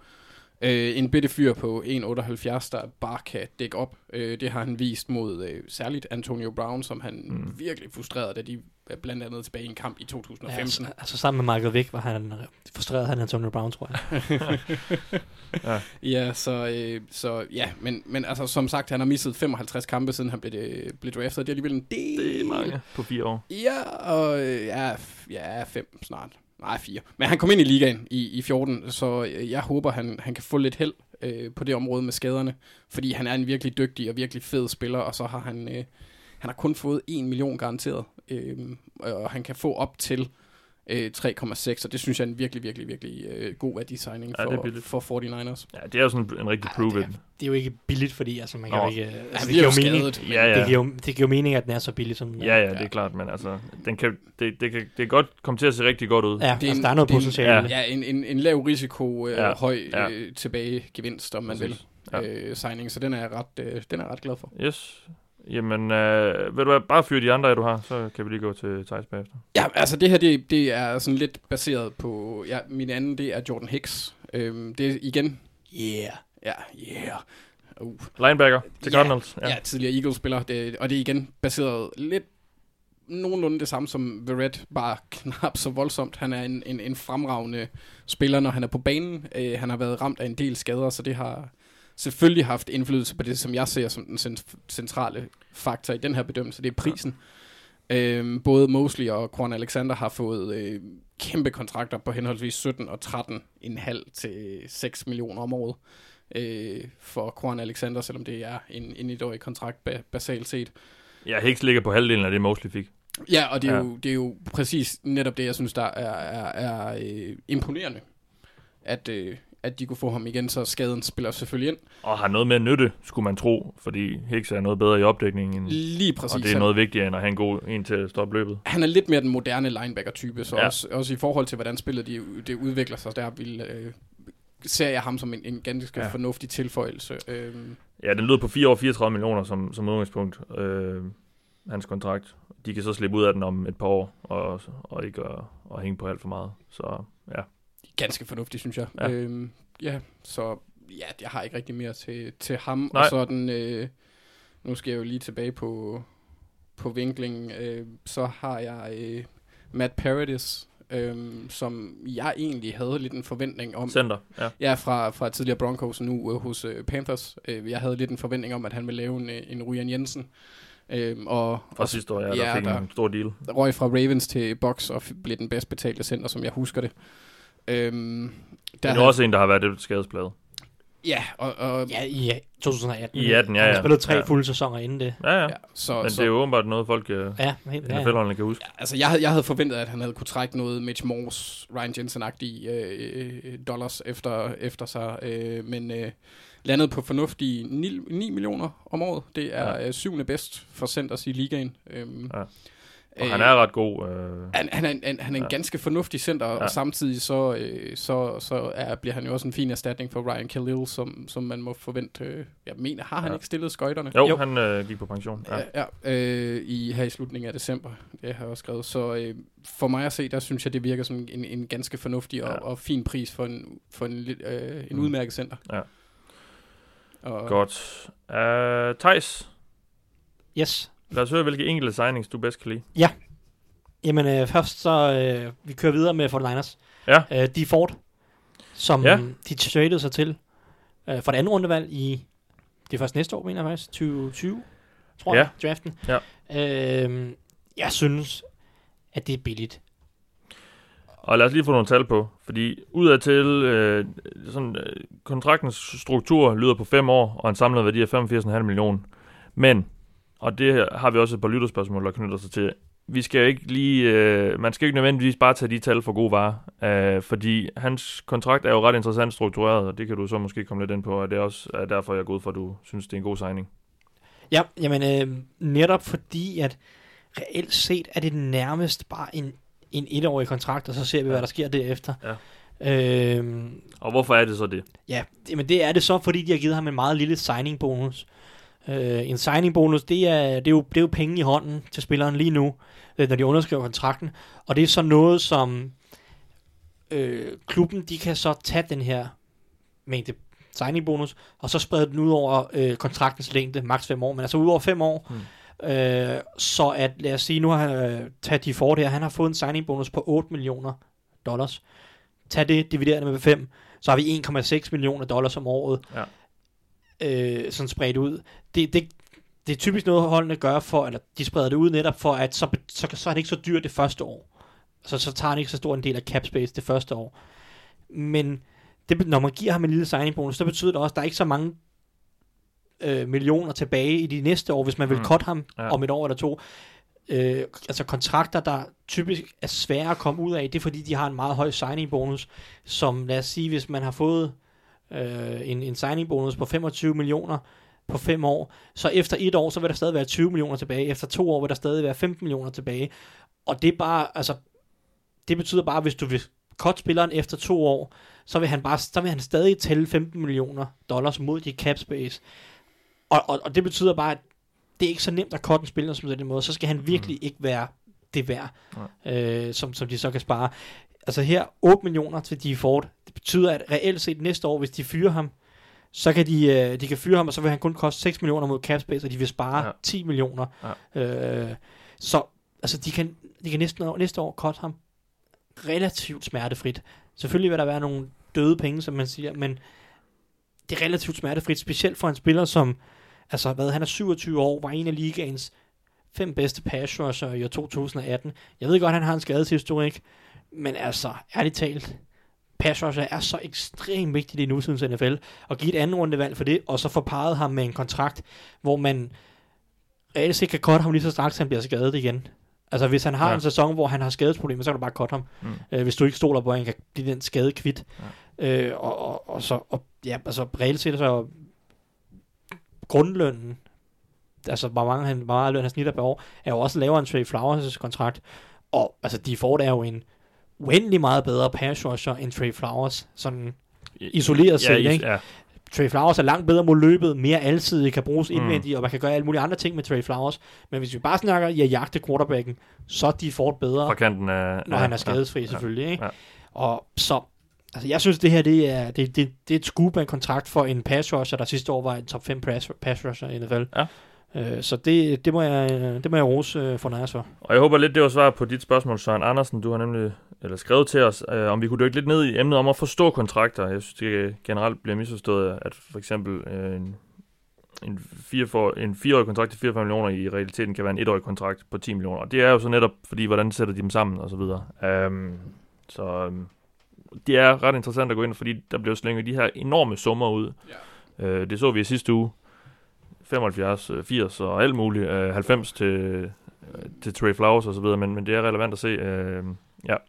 Og øh, så har vi også fået et spørgsmål specifikt til øh, netop for Niners' ageren, og det er Arne Ries, der spørger os, at han jo glæder sig over Parag, og det er jo så Parag Marathi, jeg håber, jeg udtaler hans navn rigtigt. Han er, øh, han er lige, øh, så vidt jeg forstår på organisationsstrukturen, et skridt over John Lynch. Han er Executive Vice President of Football Operations Ja, han er under, under John Lynch. Ikke? Under? Ja, han er jo ikke ham, der sidder og styrer tingene, men han står for...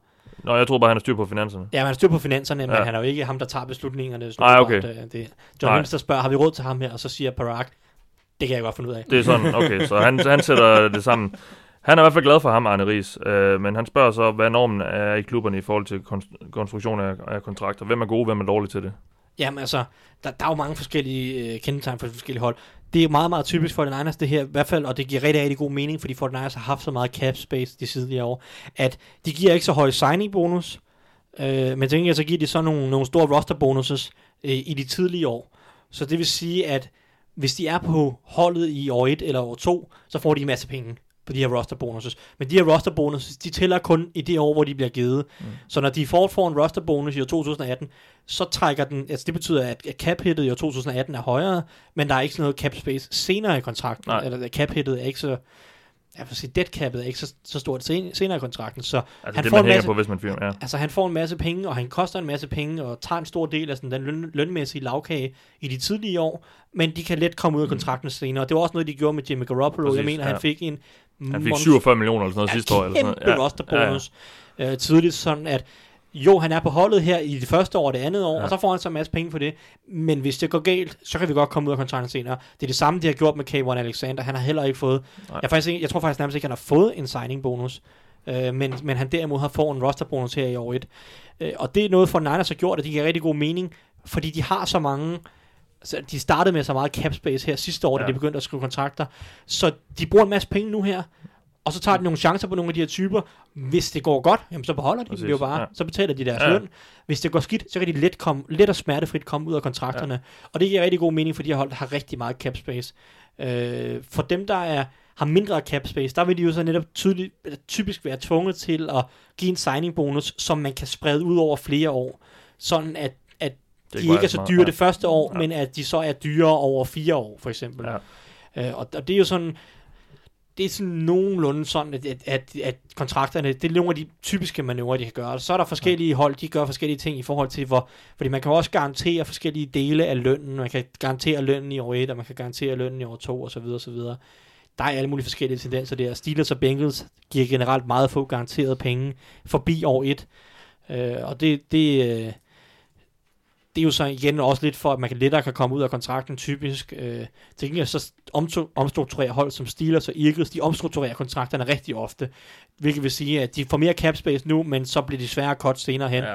Og det er jo rigtig fint lige nu i år, hvis man gerne vil vinde. Det er så noget rigtig skidt, hvis man lige pludselig vil ud af kontrakten. Øh, man gerne vil af med en spiller, som lad os sige, at en receiver går helt amok, og man lige pludselig bliver nødt til at trade ham. Mm. Så ender man med et kæmpestort dead cap space, ja. øh, når man hedder Pittsburgh Steelers. Og lige præcis, nu nævnte du også uh, Quan Alexander, nu har jeg lige slået hans kontrakt op. Den lyder egentlig på, på 4 år 54 millioner, men de, hvis de fyrer ham næste sæson, så, så hænger de kun på 3 millioner uh, i, i salary cap det år. Altså, så, så, så det er i realiteten også en etårig kontrakt. Ja, og, og når man så den der Cameron Alexander-kontrakt, så tænkte man, wow. what the ja. hell is going Men on? Men det ligner en fin kontrakt nu, fordi kommer han ind og spiller godt og lærer at takle. Og Præcis.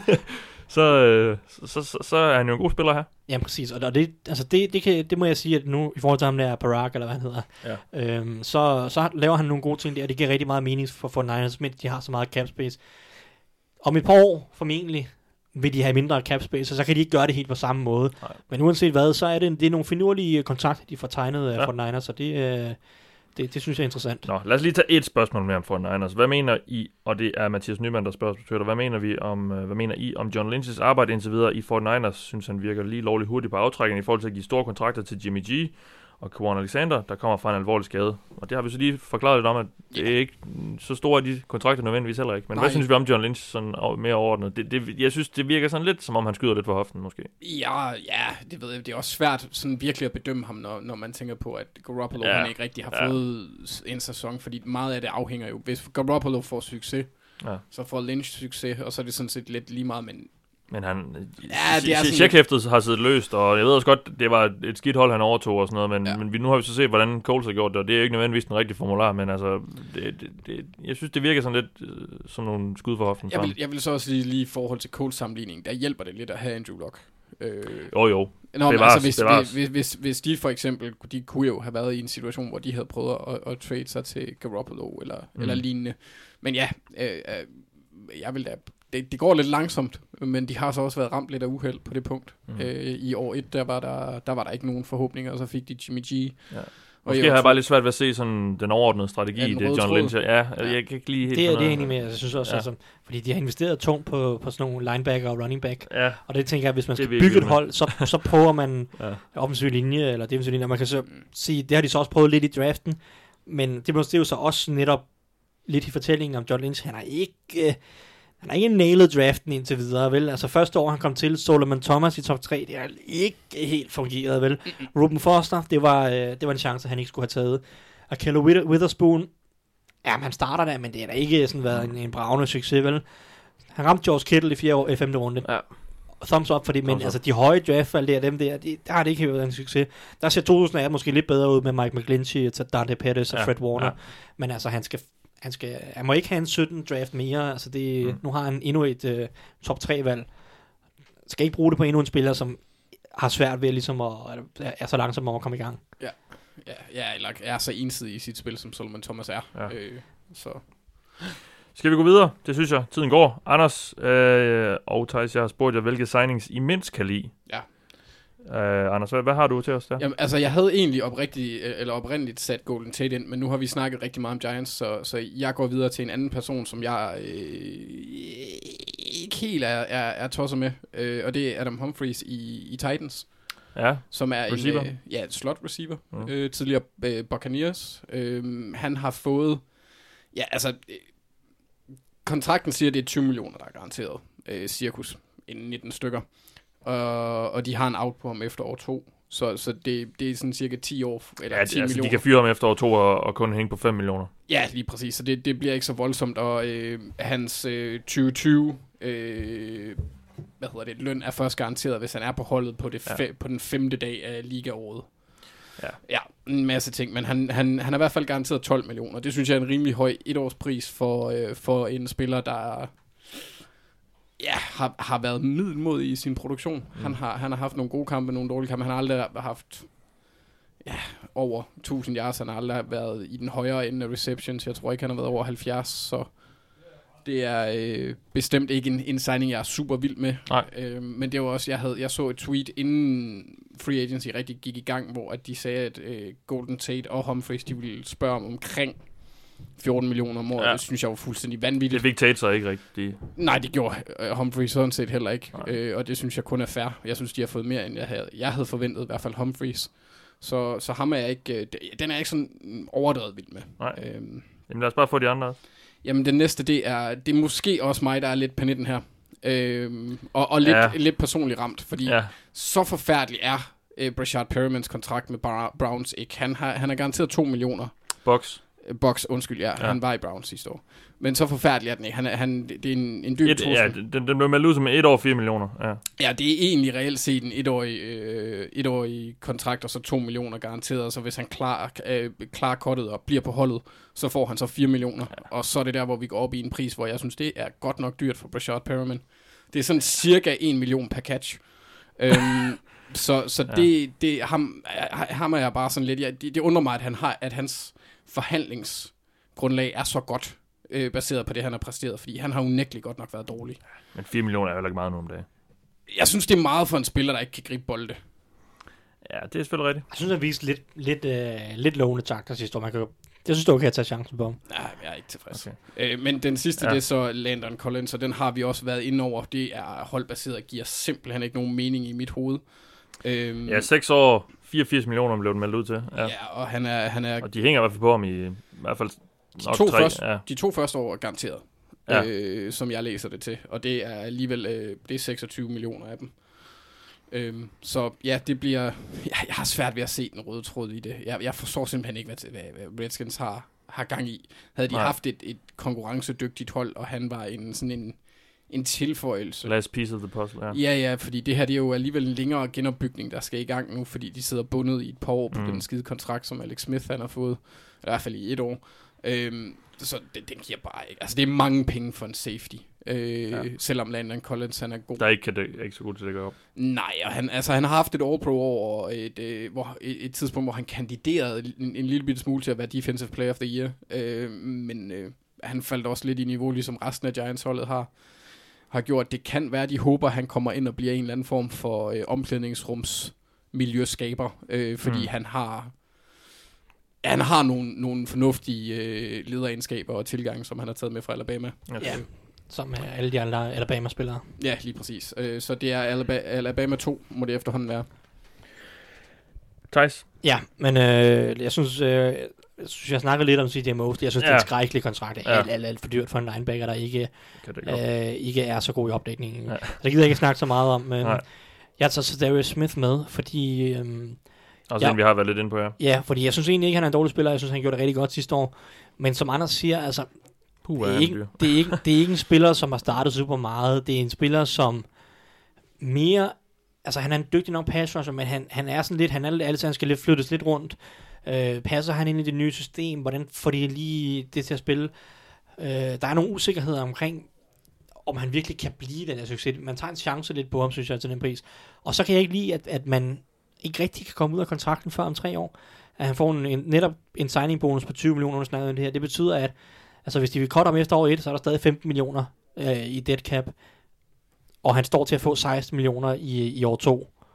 Ja, 17 millioner i år 2. Så du kan spare 2 millioner, hvis du cutter ham efter år. Det giver ikke rigtig nogen mening.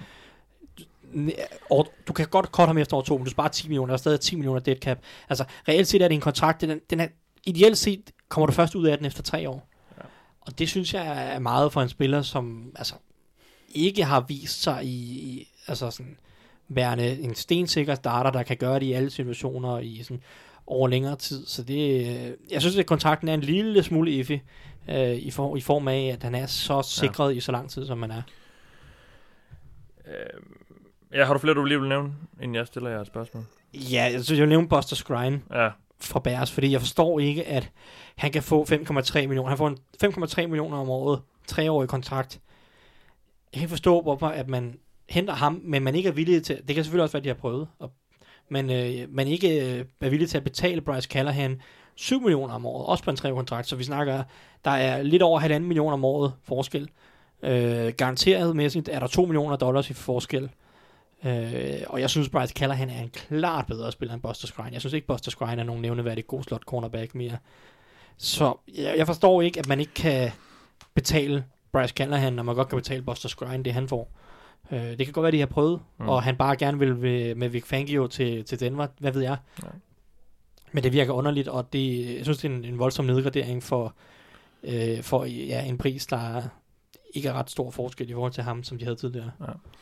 Nå, men vi lige går videre, så vil jeg lige spørge, fordi jeg synes sgu egentlig, altså når vi sidder og snakker om det her, vi, vi sidder hele tiden og snakker om, hvornår kan holdene komme ud af de her kontrakter, og øh, hvor, hvor meget hænger de på og sådan noget. Er, det, er vi ikke lidt øh, kyniske, eller hvad? Jo. Jo. Ja. Vi tager meget holdenes briller på, øh, og der er jo sådan lidt en, en bevægelse det, langt fra at ske, men altså det her med, at spillerne føler sig jo røvrendt over, at holdene bare kan, kan fyre dem og ikke rigtig hænge på så meget, øh, og, og det her med, at skal, skal spillerne have, have fuldt garanteret kontrakter, lidt som... Øh, som man vist nok, øh, som vist nok er ret udbredt i NBA og sådan noget. Altså, det ser vi jo ikke i NFL, men jeg synes bare, vi, jeg synes måske, vi lyder lidt kyniske, men det er jo, det er jo fordi, vi... Det, Jamen det er vi også, ja. men det er jo bare lidt sådan, landskabet ligger lige nu. Ja, ja, med den måde, det hænger sammen på, ja, økonomien. Det, det, det er sådan, altså der er jo ikke nogen, der, vi, vi sidder ikke og siger, at det nødvendigvis er fair, at holdene kan komme ud af kontrakten på den her måde, men det er bare sådan, markedet lidt fungerer. Ja. Øh, og det er sådan, alle holdene kører tingene lige nu. Ja, med altså, de, de summer, der bliver givet, så ja. Ja, ja, altså de, de får de her kæmpe kontrakter, og så hvis de ikke lever op til det, så er de fyret efter et år eller to. Ja. Og, øh, det er sådan lidt vilkårene til det der, hvor vi snakker om det på den måde, at det er lidt af standard. Så jo, det lyder, det lyder kynisk, og det er kynisk, men øh, det er lidt sådan, at NFL-verdenen er skruet sammen lige nu. Ja. Ja. Det bliver spændende at se, hvad der sker efter 2020, når de skal til at forhandle øh, ja. øh, overenskomst igen der kommer nok til at ske et eller andet, fordi der er jo lidt nogle strømninger om, at spillerne føler sig lidt udnyttet, og holdene har alt for meget magt i forhold til det her med kontrakterne og så videre. Så øh, jeg synes bare, det var en, en interessant snak lige at tage, ja. fordi det, det, det kan godt lyde meget kynisk, det at vi siger, Altså, så, så giver Jets Mosley en kontrakt, og det første, vi kigger på, det er, hvornår de kan komme ud af den. altså, altså, ja. Men det er, jo også, det er jo også en interessant sådan, ting at have med i forhold til, når man for eksempel ser en Antonio Brown, der har brokket sig over ikke at få penge, og nu får penge, ja. så er folk jo efter ham og ikke Steelers, øh, kan man sige, ja. eller, eller Le'Veon ja. Bell for den sags skyld, eller ja. en hvilken som helst anden spiller, der gerne vil have nogle penge. Ja. Der, der tager de fansene ofte holdets, brillerne, holdets briller på. Ja, sådan ender det jo tit. Ja. Ja. Nå, det sidste punkt, jeg har... Ej, det næste sidste punkt, øh, jeg har på dagsordenen, det er, hvilket uh, gode free agents der er tilbage. Jeg, jeg synes ikke, vi skal bruge ret meget tid på det, fordi vi kan jo, uh, vi kan jo forlade det her uh, det her lokale, og så er to af dem allerede signet. Men lad os bare lige få et par navne på, hvem der stadig er derude, Anders. Ja, øh, jeg har min, min mest spændende, synes jeg, det er Jared Cook. Øh, ja. Jeg havde sin... den der. Ja, for, han spillede for, for Oakland sidste år, var nærmest deres god sæson, ja. ja. Det var hans bedste i, øh, i historien, lidt over, eller tæt på 900 yards og 68 receptions og et øh, par touchdowns. Han er en ganske fornuftig tight end. Mm. Øh, man glemmer lidt, at han faktisk kun er 31 øh, fordi han har været med i en evighed. Og været øh, lidt rundt også. Ja, ja og, og havde en, en mindre succesfuld periode i Packers, men hvor han også øh, greb den der lækre bold fra Aaron ja, Rodgers mod Cowboys, Cowboys ja. øh, så, og havde nogle gode år i, øh, i Titans, som jeg husker det. Øh, så ja, ham er jeg spændt på at se ved, til, til et hold, der mangler en, øh, et, et mål, et, øh, et våben i kastespillet. Ja. Har du ellers nogen? Ja, den sidste det er Ezekiel Ansar, men det er også bare fordi, han er den mest sådan, profilerede øh, edge rusher, ja. øh, der er tilbage. Øh, kunne ikke forestille mig, at hans kontrakt bliver voldsomt, fordi så var han blevet signet allerede. Han har jo skadesproblemer. Øh, ja. så, men jeg er spændt på at se, hvor han ender, fordi han er en af de bedre tilbageværende. Godt. Øh, der er også en anden tilbageværende øh, pass rusher. Ja, jeg synes, Justin Houston fortjener at blive nævnt. Ja. Jeg synes stadig, at han er en dygtig spiller, og, og Selvfølgelig har han været lidt skadespladet, og selvfølgelig er han lidt oppe i årene, men jeg synes, han kan hjælpe rigtig, rigtig mange hold på, som pass rusher. Glæder mig til at se, hvor han lander, øh, hvem, hvem der punger ud. Jeg tror stadig, han får en, en rimelig kontrakt. Den bliver nok forholdsvis kort, men øh, ja, jeg glæder mig til at se, hvem der, hvem der henter ham. Ja. Det, øh, ja, og så har jeg, så, så har jeg taget Jimmy, Jer- Timmy Jernigan med. Jimmy Jernigan, ja. Jimmy Jernigan. Timmy, Timmy Jernigan, ja. uh, defensive tackle som kommer fra Eagles. Han, øh, han spillede en rigtig god sæson, da de vandt Super Bowl i 2017. Øh, men han har nogle problemer med ryggen. Han havde en, øh, en, en diskusprolaps, som plagede ham her i 2018 mm. rigtig meget. Og jeg ved ikke, hvordan den ryg har det, men hvis nu han er kommet sig nogenlunde, og han, hans ryg er, kan holde til det, så er han en dygtig spiller, der kan hjælpe mange hold indvendigt. Stadig forholdsvis ung, jeg mener, han er 26. Så det er, det, det er lidt noget vrøvl med ryggen, når man skal ligge og, ja, og slås det, med sådan nogle 300 ja, pund store ja. offensive linjefolk. Men øh, hvis vi nu antager, at den er, den er godkendt, den ryg, så, øh, så kan han hjælpe mange hold. Det, mm. det ved jeg ikke, om den er, men øh, det får vi nok svar på, når vi ser, om han bliver hentet i løbet af de næste par, par uger og måneder. Yes. Og så har vi lige øh, et par lytterspørgsmål tilbage, vi ikke har fået svaret på endnu. Jakob Dækker spørger os, om vi vil vurdere New England Patriots' uh, signings, specielt angående kvaliteten af deres receiver corps. Og jeg kan jo lige nævne, hvem de har under kontrakt lige nu som, på, receiver, på, som receiver. Det har de uh, Braxton Berrios, Philip Dorsett, Julian Edelman, Bruce Ellington, Maurice Harris, Damon Patterson og Matthew Slater. Han tæller ikke rigtigt som receiver, Nej. men uh, hvad synes vi om uh, Patriots? De er jo, uh, ja, de har jo ikke overrasket nogen. De er jo sådan Fik lidt tilbage. Bruce Ellington? Ja. Ja, sorry. Ja, ham, det er en af de få, de har, de har hentet ind. Ja. ja. Hvad synes vi om det? Øh, det er samme, som jeg synes sidste år. Øh, de, bare, de har mindre i år. Øh, og jeg ja. ved ikke rigtig, hvor stor en indflydelse det Nej. i sidste ende har. De ender alligevel med at komme Super Bowl. Ja, yeah, probably. Ej, jeg synes, jeg synes deres receiver var et problem for dem sidste år. Ja. Øh, og det vil jeg husker, vi snakker om i, i optakten til programmet, at det var en flok no-names. I hvert fald i ja. de første fire uger, da Edelman han var ude. Og de ikke havde fået Gordon endnu. Præcis. Og altså, det er virkelig ikke en god gruppe. Altså, det er fint nok at tage et skud på Bruce Ellington og Maurice Harris, men at forvente dem, der går ind og gør en forskel, det ja. tror jeg ikke, vi skal regne med. Nej. Så det er en dårlig gruppe. Det er nok en gruppe, der vil blive adresseret i draften. Håber jeg, antager jeg for Patriots. Belichick er bare ikke så god til at draft receiver. Nej, det Den man, ene ting, han ikke er det kan man selvfølgelig sige. bedste til. Ja. Ej, han har det også med at tage special teams, safeties og cornerbacks i ja, en runde. dem kan han godt lide. Jamen, han elsker special teams. Ja. Ja. Øh, men altså, jeg synes, det er en gruppe, der de skal forbedre hen ja. over sommeren øh, i eller i draften, eller i trades, eller i free agency med, med nogle af de receiver, der trods alt er tilbage. Men altså... Må det ikke også, det sker? Jo, det, det plejer Belichick at have nogenlunde styr på, hvordan han får et, et, et gangbart uh, mandskab på hold eller på banen. Så uh, jeg vil forvente, at der bliver forbedret noget på receiver-positionen. Og så lige et spørgsmål til en spiller, der er tilbage. Peter S. Krohmann spørger os, hvilket hold, der kunne være interesseret i at signe en trade Boston. Så jeg ham gerne tilbage hos Cards Cardinals, øh, men vurderer, at der ikke er specielt realistisk. Trey Boston, en mand, der også har svært ved at finde et job sidste år. Ja, yeah, altså han er en, sød, en, okay, en okay safety, der godt kan starte, men ja. altså, som sagt, han kan gøre nok en forskel. Jeg kan lige nævne nogle hold i flæng, som, som mangler lidt en safety. Uh, Denver Broncos mangler en efter Darian Stewart. Cleveland Browns kunne godt bruge en safety, efter de traded Bill Peppers væk. Ja. Uh, Detroit Lions kunne måske også godt bruge en safety. De fyrede Glover Quinn tidligere på offseason. Chiefs kunne stadig godt bruge en safety, selvom de har hentet Tyron Matthew. Jacksonville Jaguars kunne måske bruge en safety, øh, og så Carolina Panthers, som jo var oprindeligt var det hold, der draftede ham tilbage i 2004-5 stykker. Øh, uh, og de kunne også godt bruge en... Øh, 2004-5 stykker? 2014-15 okay. ja, okay. stykker. Ellers så holder han sig godt. Ja, men øh, ej, øh, 2014, ja, 14, 14, 2014 ja. øh, mener det var fire runder eller noget stil. Det var det også. Øh, de mangler også en safety i høj grad på nuværende tidspunkt, men øh, det, jeg ved ikke, om han er interesseret i at komme tilbage dertil. Mm. Men altså, det, jeg ved ikke, hvem der er interesseret i Trey Boston, men, ja. øh, men det er i hvert fald en, en 5-6 hold, der mangler en safety. Fik du nævnt Giants? Nej, fordi jeg tror, at de hentede Antoine Bethea, som jo så også spillede hos Cardinals sidste år. Mm. Øh, og ja. ham og Jabril... Han blev draftet i nærmest lige ja, i, i, 2004. i 4 5 ja. 6 tror jeg faktisk, det var. Ja, men ham og Jabril Peppers tror jeg egentlig, de nogenlunde øh, kan leve med på safety. Yes. Så øh, jeg, jeg tror ikke nødvendigvis lige Giants er Trey Boston, men det kunne det være, fordi ja. at, at Gettleman var ham, der draftede Trey Boston i, hos uh, Panthers oh, i ja. 2014. Ja. Det kunne godt være en forbindelse, ja. Godt. Jamen, jeg har ikke mere på programmet, så medmindre I har nogle pointer, I ikke har fået ferie endnu, så, så det, I ryster. Jeg fik tømt posen ret godt, Mathias. Det lyder. ja. Og med det synes jeg bare, at vi skal stoppe for denne gang. Du har lyttet til mig, jeg hedder Mathias Sørensen. Mig har haft Thijs og Anders Kaltoft, vi lyttes ved.